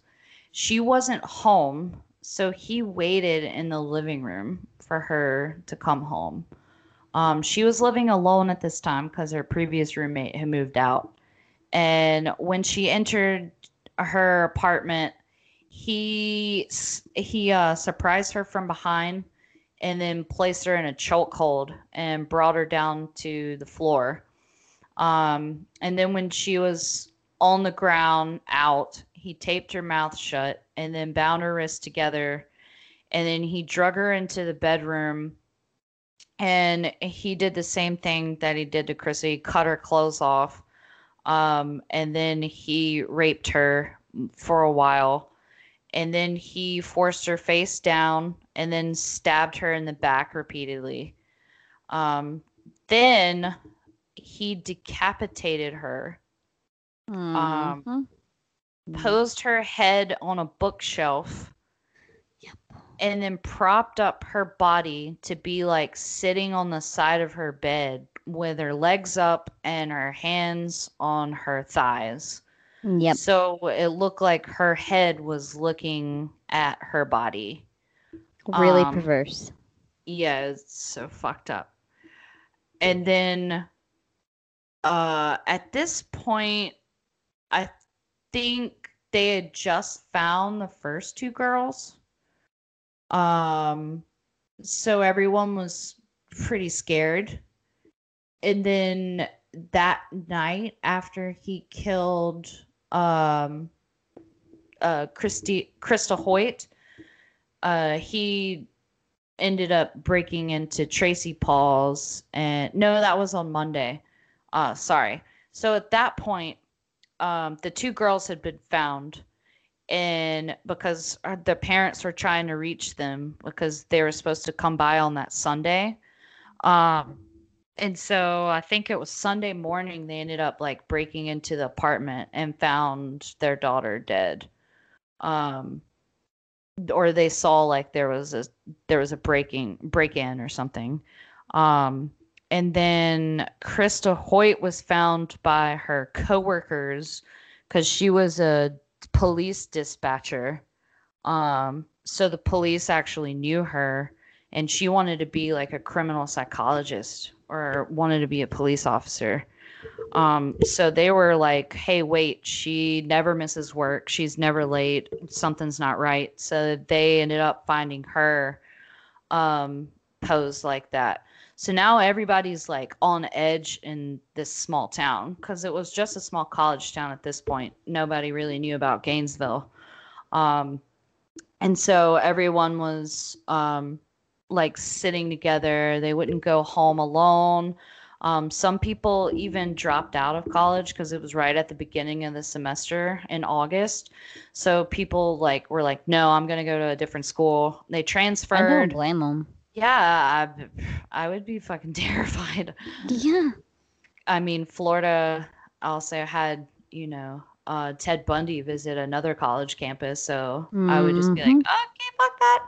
Um, so, so around that Monday, that coming Monday, um, he- uh, sorry, Danny had been eyeing Tracy Paules, who was a 23 year old student who was living in an apartment with, I think it's her boyfriend, um, Manny Tab- Taboada, Taboada, Taboda, Maybe? Taboda, Taboada, um, Manny. So they were living together. I don't know if they're dating. Um, but he had been stalking Tracy. So he broke into the apartment thinking she was alone, but he found uh, Manny sleeping in one of the bedrooms. So he ended up tr- trying to stab Manny while he was sleeping, but Manny was like a really big football player, uh, muscular. So he was fighting him off, but um, eventually uh, Danny had stabbed him too much and it, and it killed him. So he ended up leaving him where he laid, going upstairs. Um, Tracy tried to fight him off, and he ended up subduing her. Um, and she tried to break through a door or something. Or no, he broke through the door of her Mhm. bedroom. Yeah. Um, he taped her mouth and wrists and cut off her clothes and raped her, and then turned her over on her stomach and stabbed her three more times in the back. And then he posed her body again, like with her legs up and arms open, just like he had with the other ones. Um, and all of these women all bore resemblance to his ex-wife. Um, he definitely had a type with petite Caucasian brunettes with brown eyes. Um, and the only one that didn't meet that was Manny and the first male and child victim from the first time. Uh, but all of his targets were mainly the women. Um, so after this, he ended up fleeing. Um, and then he was arrested in Ocala on a burglary charge because he had broken into a house or something and tried to rob a bank, apparently. it kind of gets muddy at the end because I will be honest, I kind of slacked off with that kind of research because I was really into that book, mm-hmm. even though I hate him so much. I can see how it would be compelling. Like your hate ma- compels you to read more. Yeah, no, it really. I have almost read the entire book in less than 24 hours. I've done that before. yeah, and it's like 400 and something pages. When Goblet of Fire came out, for instance. All that murder and murder stuff. Mhm. All that witchcraft and murder. Just kidding. I mean, there. Well, I wouldn't call it murder. Well, yeah, there is murder in that one. Cedric yeah. Diggory dies. Yeah, I forgot about that. I was just joking because I was like, yeah, Harry Potter doesn't have murder, but actually it does in that book. Yeah, it actually totally does. So just like, quite a lot of it, actually. yeah, they all get slaughtered. yeah. Yeah. Mm. So um oh excuse me. Just burped up an IPA. Um Hey, I have one of those with me too.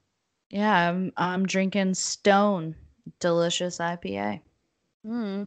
I'm drinking UFO brand Guava Lamp Hazy IPA with guava. Ooh, guava lamp. I like that. Yeah, right. so so eventually he gets caught, but not for that. Um he was put in prison for uh he was wanted for the armed robberies. Uh he robbed a gas station. He had a high-speed chase. He robbed a Winn Dixie and blah blah blah. So he was incarcerated on September 8th, which was just 2 weeks after all of these murders. Right. Um, and it wasn't until January um, that they started. It was like four months after um, that they started seeing similarity with the Shreveport murders, which were the first that first family that was killed, and then the Gainesville murders. And somebody actually tipped off the police saying that they thought Danny did it because he said he liked to stab people. And he told her that he was a really bad man. And she ended up like testifying and saying, like, I'm pretty sure he did it. Um, and also throughout this time, it was sad because they had targeted another suspect. Um, Oh yeah, this poor guy. I know. And he had, you know, mental illness.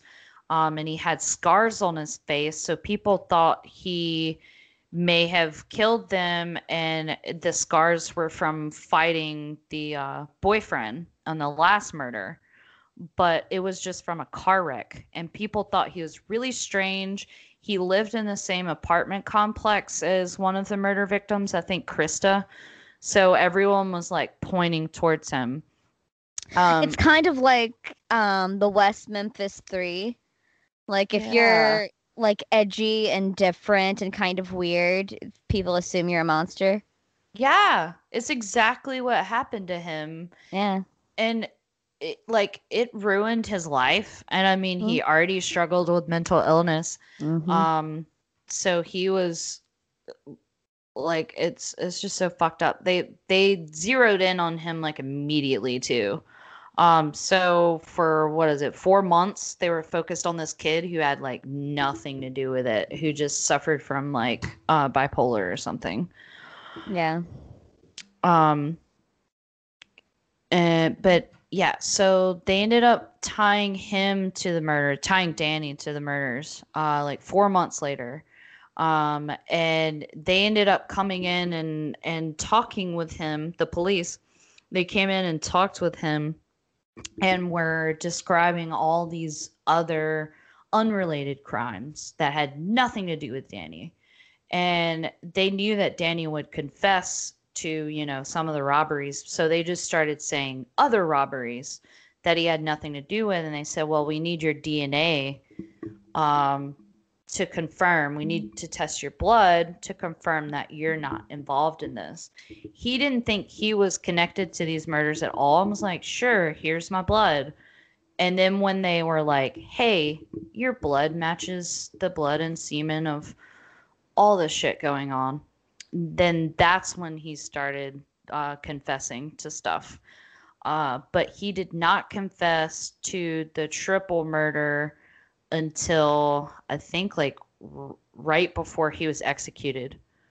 Um, because he had denied them. Um, but he did confess and by a handwritten confession and apology that he gave to his spiritual advisor right before he was executed. Mm. Because he found Jesus. He found Jesus. Little too late, man. Too little, too late. Yeah, he um he also had a rotten tooth and that also connected his DNA because they had to pull it while he was in jail. Ugh, Um, I bet his breath was awful. Yeah, he had a rotten molar. So they took that out and they were like, yep, definitely him. We have multiple forms of his DNA now. Um, so at some point around like 1993, 92 or something, that's when he started talking with um, the journalist. And yeah, so they started having a relationship. Um, she also says in her book, like, this was a real true crime book, but all the media wants to point out is that I fell in love with a serial killer. It's like, yeah. yeah, you lost Cause you did, you all crazy respect. lady. you lost everyone's respect. Um None of us respect you anymore. You know, I know love is love, and we've said that at the beginning of this episode, but I don't. That does not pertain to serial killers. This does not pertain to serial killers. You, You, know? lose that right. Yeah. And what's way crazy too is that when she was a teenager, um, she actually dated Gerard John Schaefer.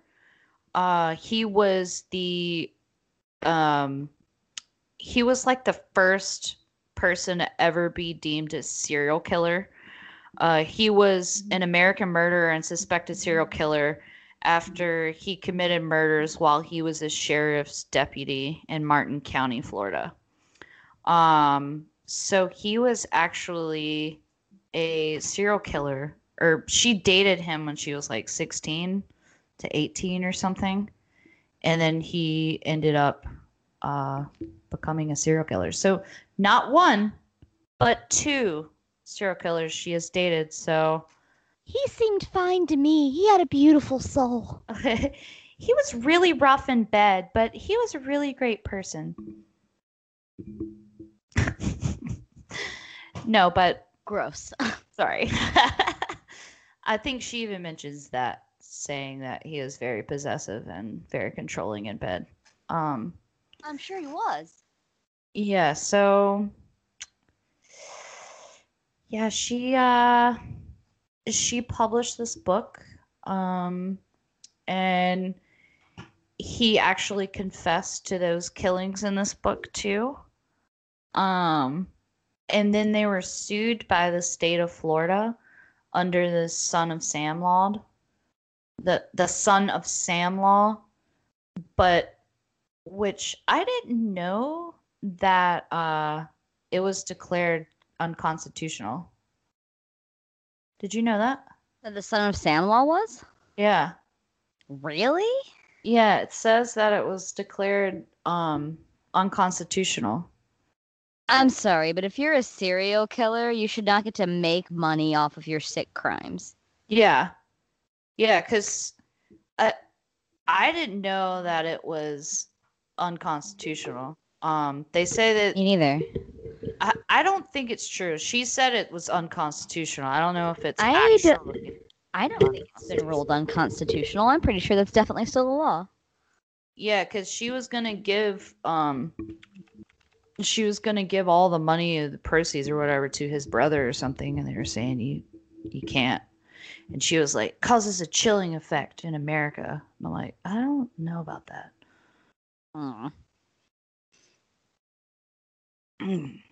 I mean, when you're make uh, like making a book describing your crimes and everything and doing all that stuff, like I don't think you should make money off of it. But if you are trying to fight for your freedom or something and describe why you're innocent, I guess, you know, Yeah. you get. But there's a thin line there. There's been some cases where it's been ruled against, where the son of Sam Law has been struck down. Uh, it was struck down after being used against Barry Keenan, who was one of the men who kidnapped Frank Sinatra Jr. in 1963. Oh wow. Yeah. Um, and New York made some revisions to their version of the Son of Sam law. Well, I guess they were the first one because Son of Sam was in New York City. Uh, the law requires that victims of crimes be notified whenever a person convicted of a crime receives 10,000 or more from virtually any source. The law then attaches a springing statute of limitations, giving victims an extended period of time to sue the perpetrator of the crime in civil court for their crimes. Hmm. Hmm. Yes. Very interesting. Continue. Yeah, so I don't I don't know about the whole Son of Sam thing, but I, I know that she did have to pay a lot of money um Good. for that lawsuit. Um she's very interesting. She's an anomaly. Um She's a strange lady. she's very fucking strange. Uh this this guy's a sick puppy. Uh he he wrote that book and did a lot of artwork um and came out with a lot of stuff, but he also loves to praise Jesus in this book too. So it's sort of like this this sad fucking soul just you know, love me. My daddy didn't love me. Why doesn't anybody love me? And it's I recommend it. Um, I do recommend it. I'll have to read it soon. It's I can't put it down. Um, but I also want to put it down because it's so fucking disturbing, and I want to kill him even though he's already dead. right. Um, he did die by, uh, Lethal injection, right? yes, the lethal injection. Um, and he also said that he wanted to kill as many people as that he served years in jail, which he served a total of eight years before he was ever like caught for these murders, like together. Well, you've already done it then, dude. So he did it. But he's just a piece of shit. Yeah, totally. I really hate this guy. So, let's talk about uh what we've done this week and our wrap up then. Nice. Yeah. So, Morgan, have you, other than reading this book, have you watched or eaten anything or listened into anything cool What have you consumed this week? Hmm. I have been crafting a lot. Yes, you have. I've seen the pictures. Yes, I've been crafting a whole lot, which has been fun. Um, I got a big order from Michaels delivered. They didn't have half my shit that I wanted though, so I did have to go into the store, which is I hate going into stores right now with everything. Totally feel Um, that. But I wore my N95. Didn't want to look at anybody. I don't blame you. I was like, ah, hand sanitizer everywhere. I gotta wash my hands. Um, so yeah, I've been crafting, and I have been eating a lot of charcuterie boards. Oh, hell yeah. I feel so fucking fancy. Um, Mark and and, I left- eat a lot of cheese like that. oh god, I love it. Cheese and meats, oh Mhm. galore. Um, and we have also been eating a lot of leftovers from Christmas because I had Christmas off for the first time in several years. Yay. So that was nice. What Um, about you? What about me? Um, Mark and I went out and ran errands today, and I had a Santa Monica turkey burger from Wegmans, Nice. And it was pretty delicious. It had avocado and arugula and green goddess dressing on it. Oh my god, so California. Yeah, it was really tasty though. I was thinking, like, as I ate it, that it was very California, but it was it was good. It was tasty. I won't. I'm not gonna lie though. I was like enjoying the flavor of it and stuff, and like mid bite, looking over at Mark's like double bacon burger, and I'm just like, oh, that looks so good. While your your lips are like bright green. Yeah. Seriously. Um, no. Got a little something in your teeth. yeah. No regrets. Um, other than that, uh, we've just been like scrounging shit. I think Mark and I ate like 20 chicken nuggets yesterday. Oh my god. Like Yeah. each? no, like all the Okay. That's Uh-huh. a whole lot of nuggets. That's like a no, whole chicken. like there was maybe 20 in total. I'm not real sure. that's like a whole chicken. Not at all. Not even a little bit. um, You don't want to know how they make chicken nuggets. um, yeah, I've uh, I've seen films. Ew. Yeah, Oh. and you know what? I still eat meat. Yeah, I know. I can't eat chicken nuggets. They freak me out. Mm, I don't. If I can help it, I'd rather have chicken strips that are like whole pieces of chicken. You know. Yeah. Um, that's what I prefer. Fried the southern style, like that is my guilty pleasure jam. Mm. Oh yeah, and it's hard to find really good southern style chicken strips in New York. Like Yeah, it's, it's a problem. I look start every. a chicken store. I'm just gonna start frying my own chicken strips. I think. Yeah, sell them on the low low. low. yeah, you do like an underground kitchen. Those are popping up now because COVID. Mm, well, there's a bar that's still open across the street, so Oh, sell them there. no, like they make their own. Oh, well, fuck them. Also, if I make really good chicken tenders with like Mike's Hot Honey, I'm gonna keep that shit for myself. oh, By the way, Mike's Hot Honey as a condiment for chicken strips is like the best thing. you're making just- me want chicken right now. I'm sorry. It's my it's my fucking guilty pleasure. I love it. It's not good for me. enough. I'm not I shouldn't eat fried foods, but like if I want a guilty pleasure, like don't care, I'm eating fattening things, like I go I'm going for the deep fried chicken strips all day. Mm, mm. I'm so hungry. You can take the girl out the south, but you can't take the south out the girl. Got chicken. Yeah. Oh, hey, we forgot to mention the the wall. Oh yeah, you're right. Tell him. I'm sorry, I didn't mean to cut off your um imbibery of this week. You're good. Um, but yeah, back to the crime um and Gainesville, Florida. Uh, so my family, uh, Andrew's family, some of them are from Gainesville, and I asked them about what they thought about uh, Scream and what they thought about you know, the Gainesville Ripper and everything. Um, they said, you know, it was just a creepy part of history knowing that what happened in that town, but also there's this really cool memorial dedicated to the students who were killed. Um, it's called the 34th Street Wall. And they said that's like the first thing you notice whenever you come into the town. Even if you, you know, are riding through, you'll see the 34th Street Wall. It's on the main road. Um, and it actually is very long. And there's multiple like art pieces on it. There's murals. There are um, like graffiti and stuff, and people can do your own thing. You do promposals, stuff like that on there. But there's one section that is dedicated to those five students, and no one ever messes with that. Like That's they'll really sweet.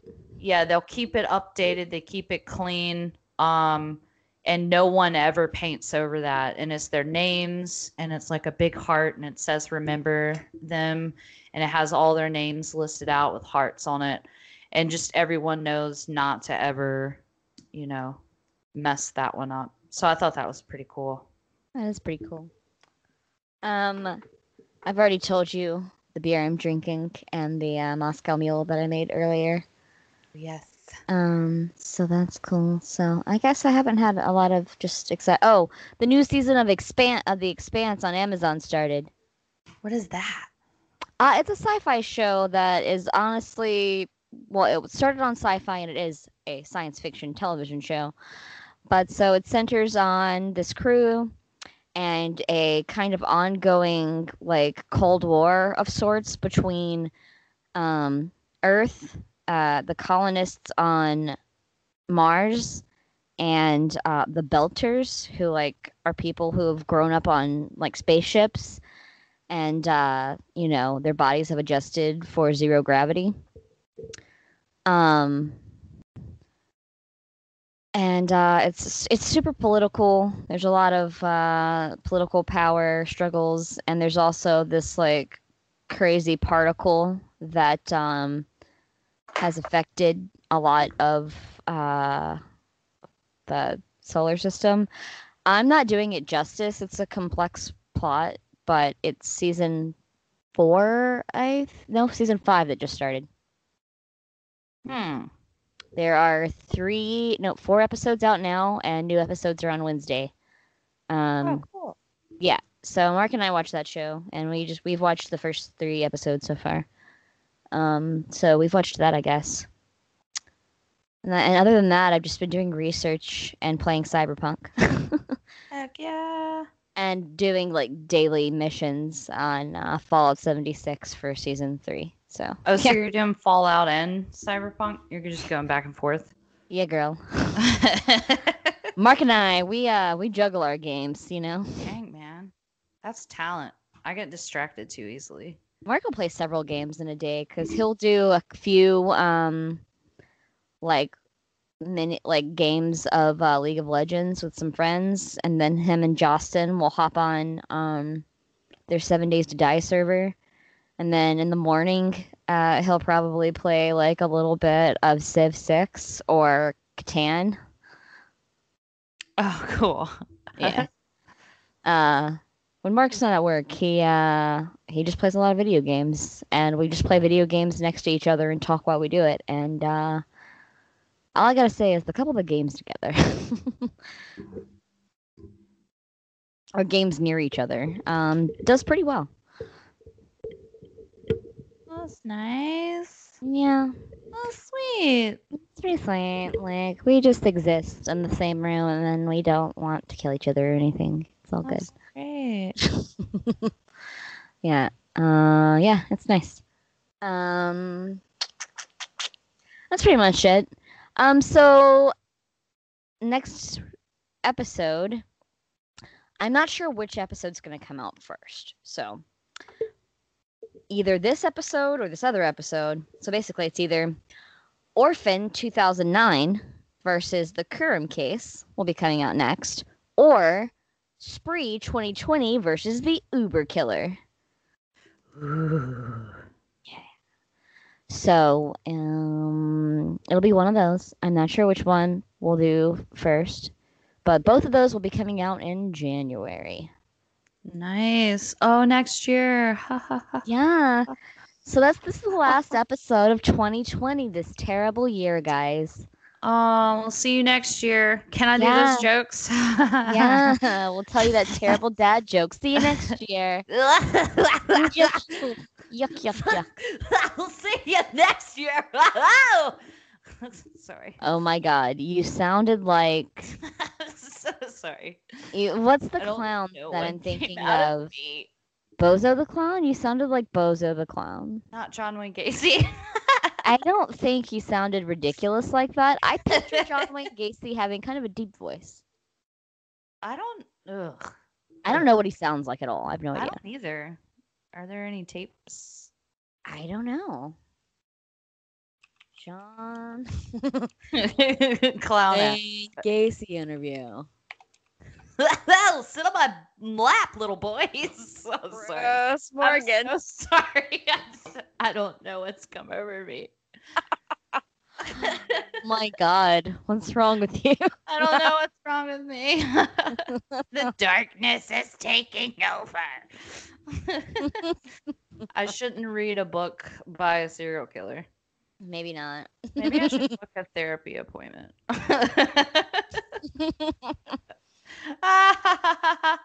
oh, next year.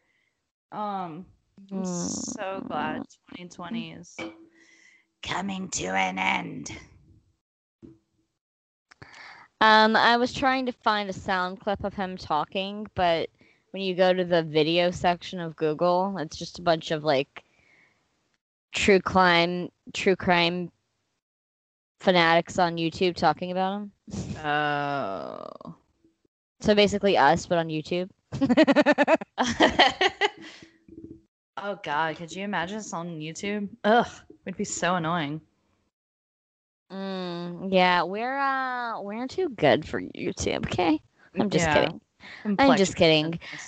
there are totally people that are older than us that have successful um YouTube channels and stuff. But you know what I've noticed about YouTube stars? what? YouTube stars tend to have more drama than movie stars. Yeah, true. Like if you're a YouTube star, you're kind of a hot train wreck. You probably have some racist video that you recorded when YouTube first started. you probably have a video of you crying and apologizing about said video and you may or may not uh, have some kind of video where Oh, you're what? in blackface and you also may or may not have a video where you come out in some sort of fashion This is is this one person that you're describing these are multiple people and that's what's scary with the blackface? What the fuck? yeah I'm, I'm I mean, the first thing that comes to mind is a skit that Shane Dawson did. I don't even know these people. I only know this because my roommate that I used to live with was 21. Oh, that's a different. That's a different generation. I don't. That's Exactly. generation. I don't understand. Cammy is the only reason why I even know who the fuck some of these people are. I would never have known because, for one, I'm not really on YouTube that much, and when I am, it's just Mark and I watching like nerdy science channels. Yeah, mine is like watching um the pink mushroom on, for five minutes on recording. Have you seen that? No? So great. It's like connected to a synthesizer, Hmm, hmm. and it's like all these crazy sounds coming out of it. It's it's really neat. Okay. No, we watch like um That's the shit I watch. we watch like Kurzgesagt. Kurzgesagt? How do you say it? Say it? What? It's like a science channel that has cute little like um uh not illustrations, but like cartoons that like uh illustrate what they're talking about.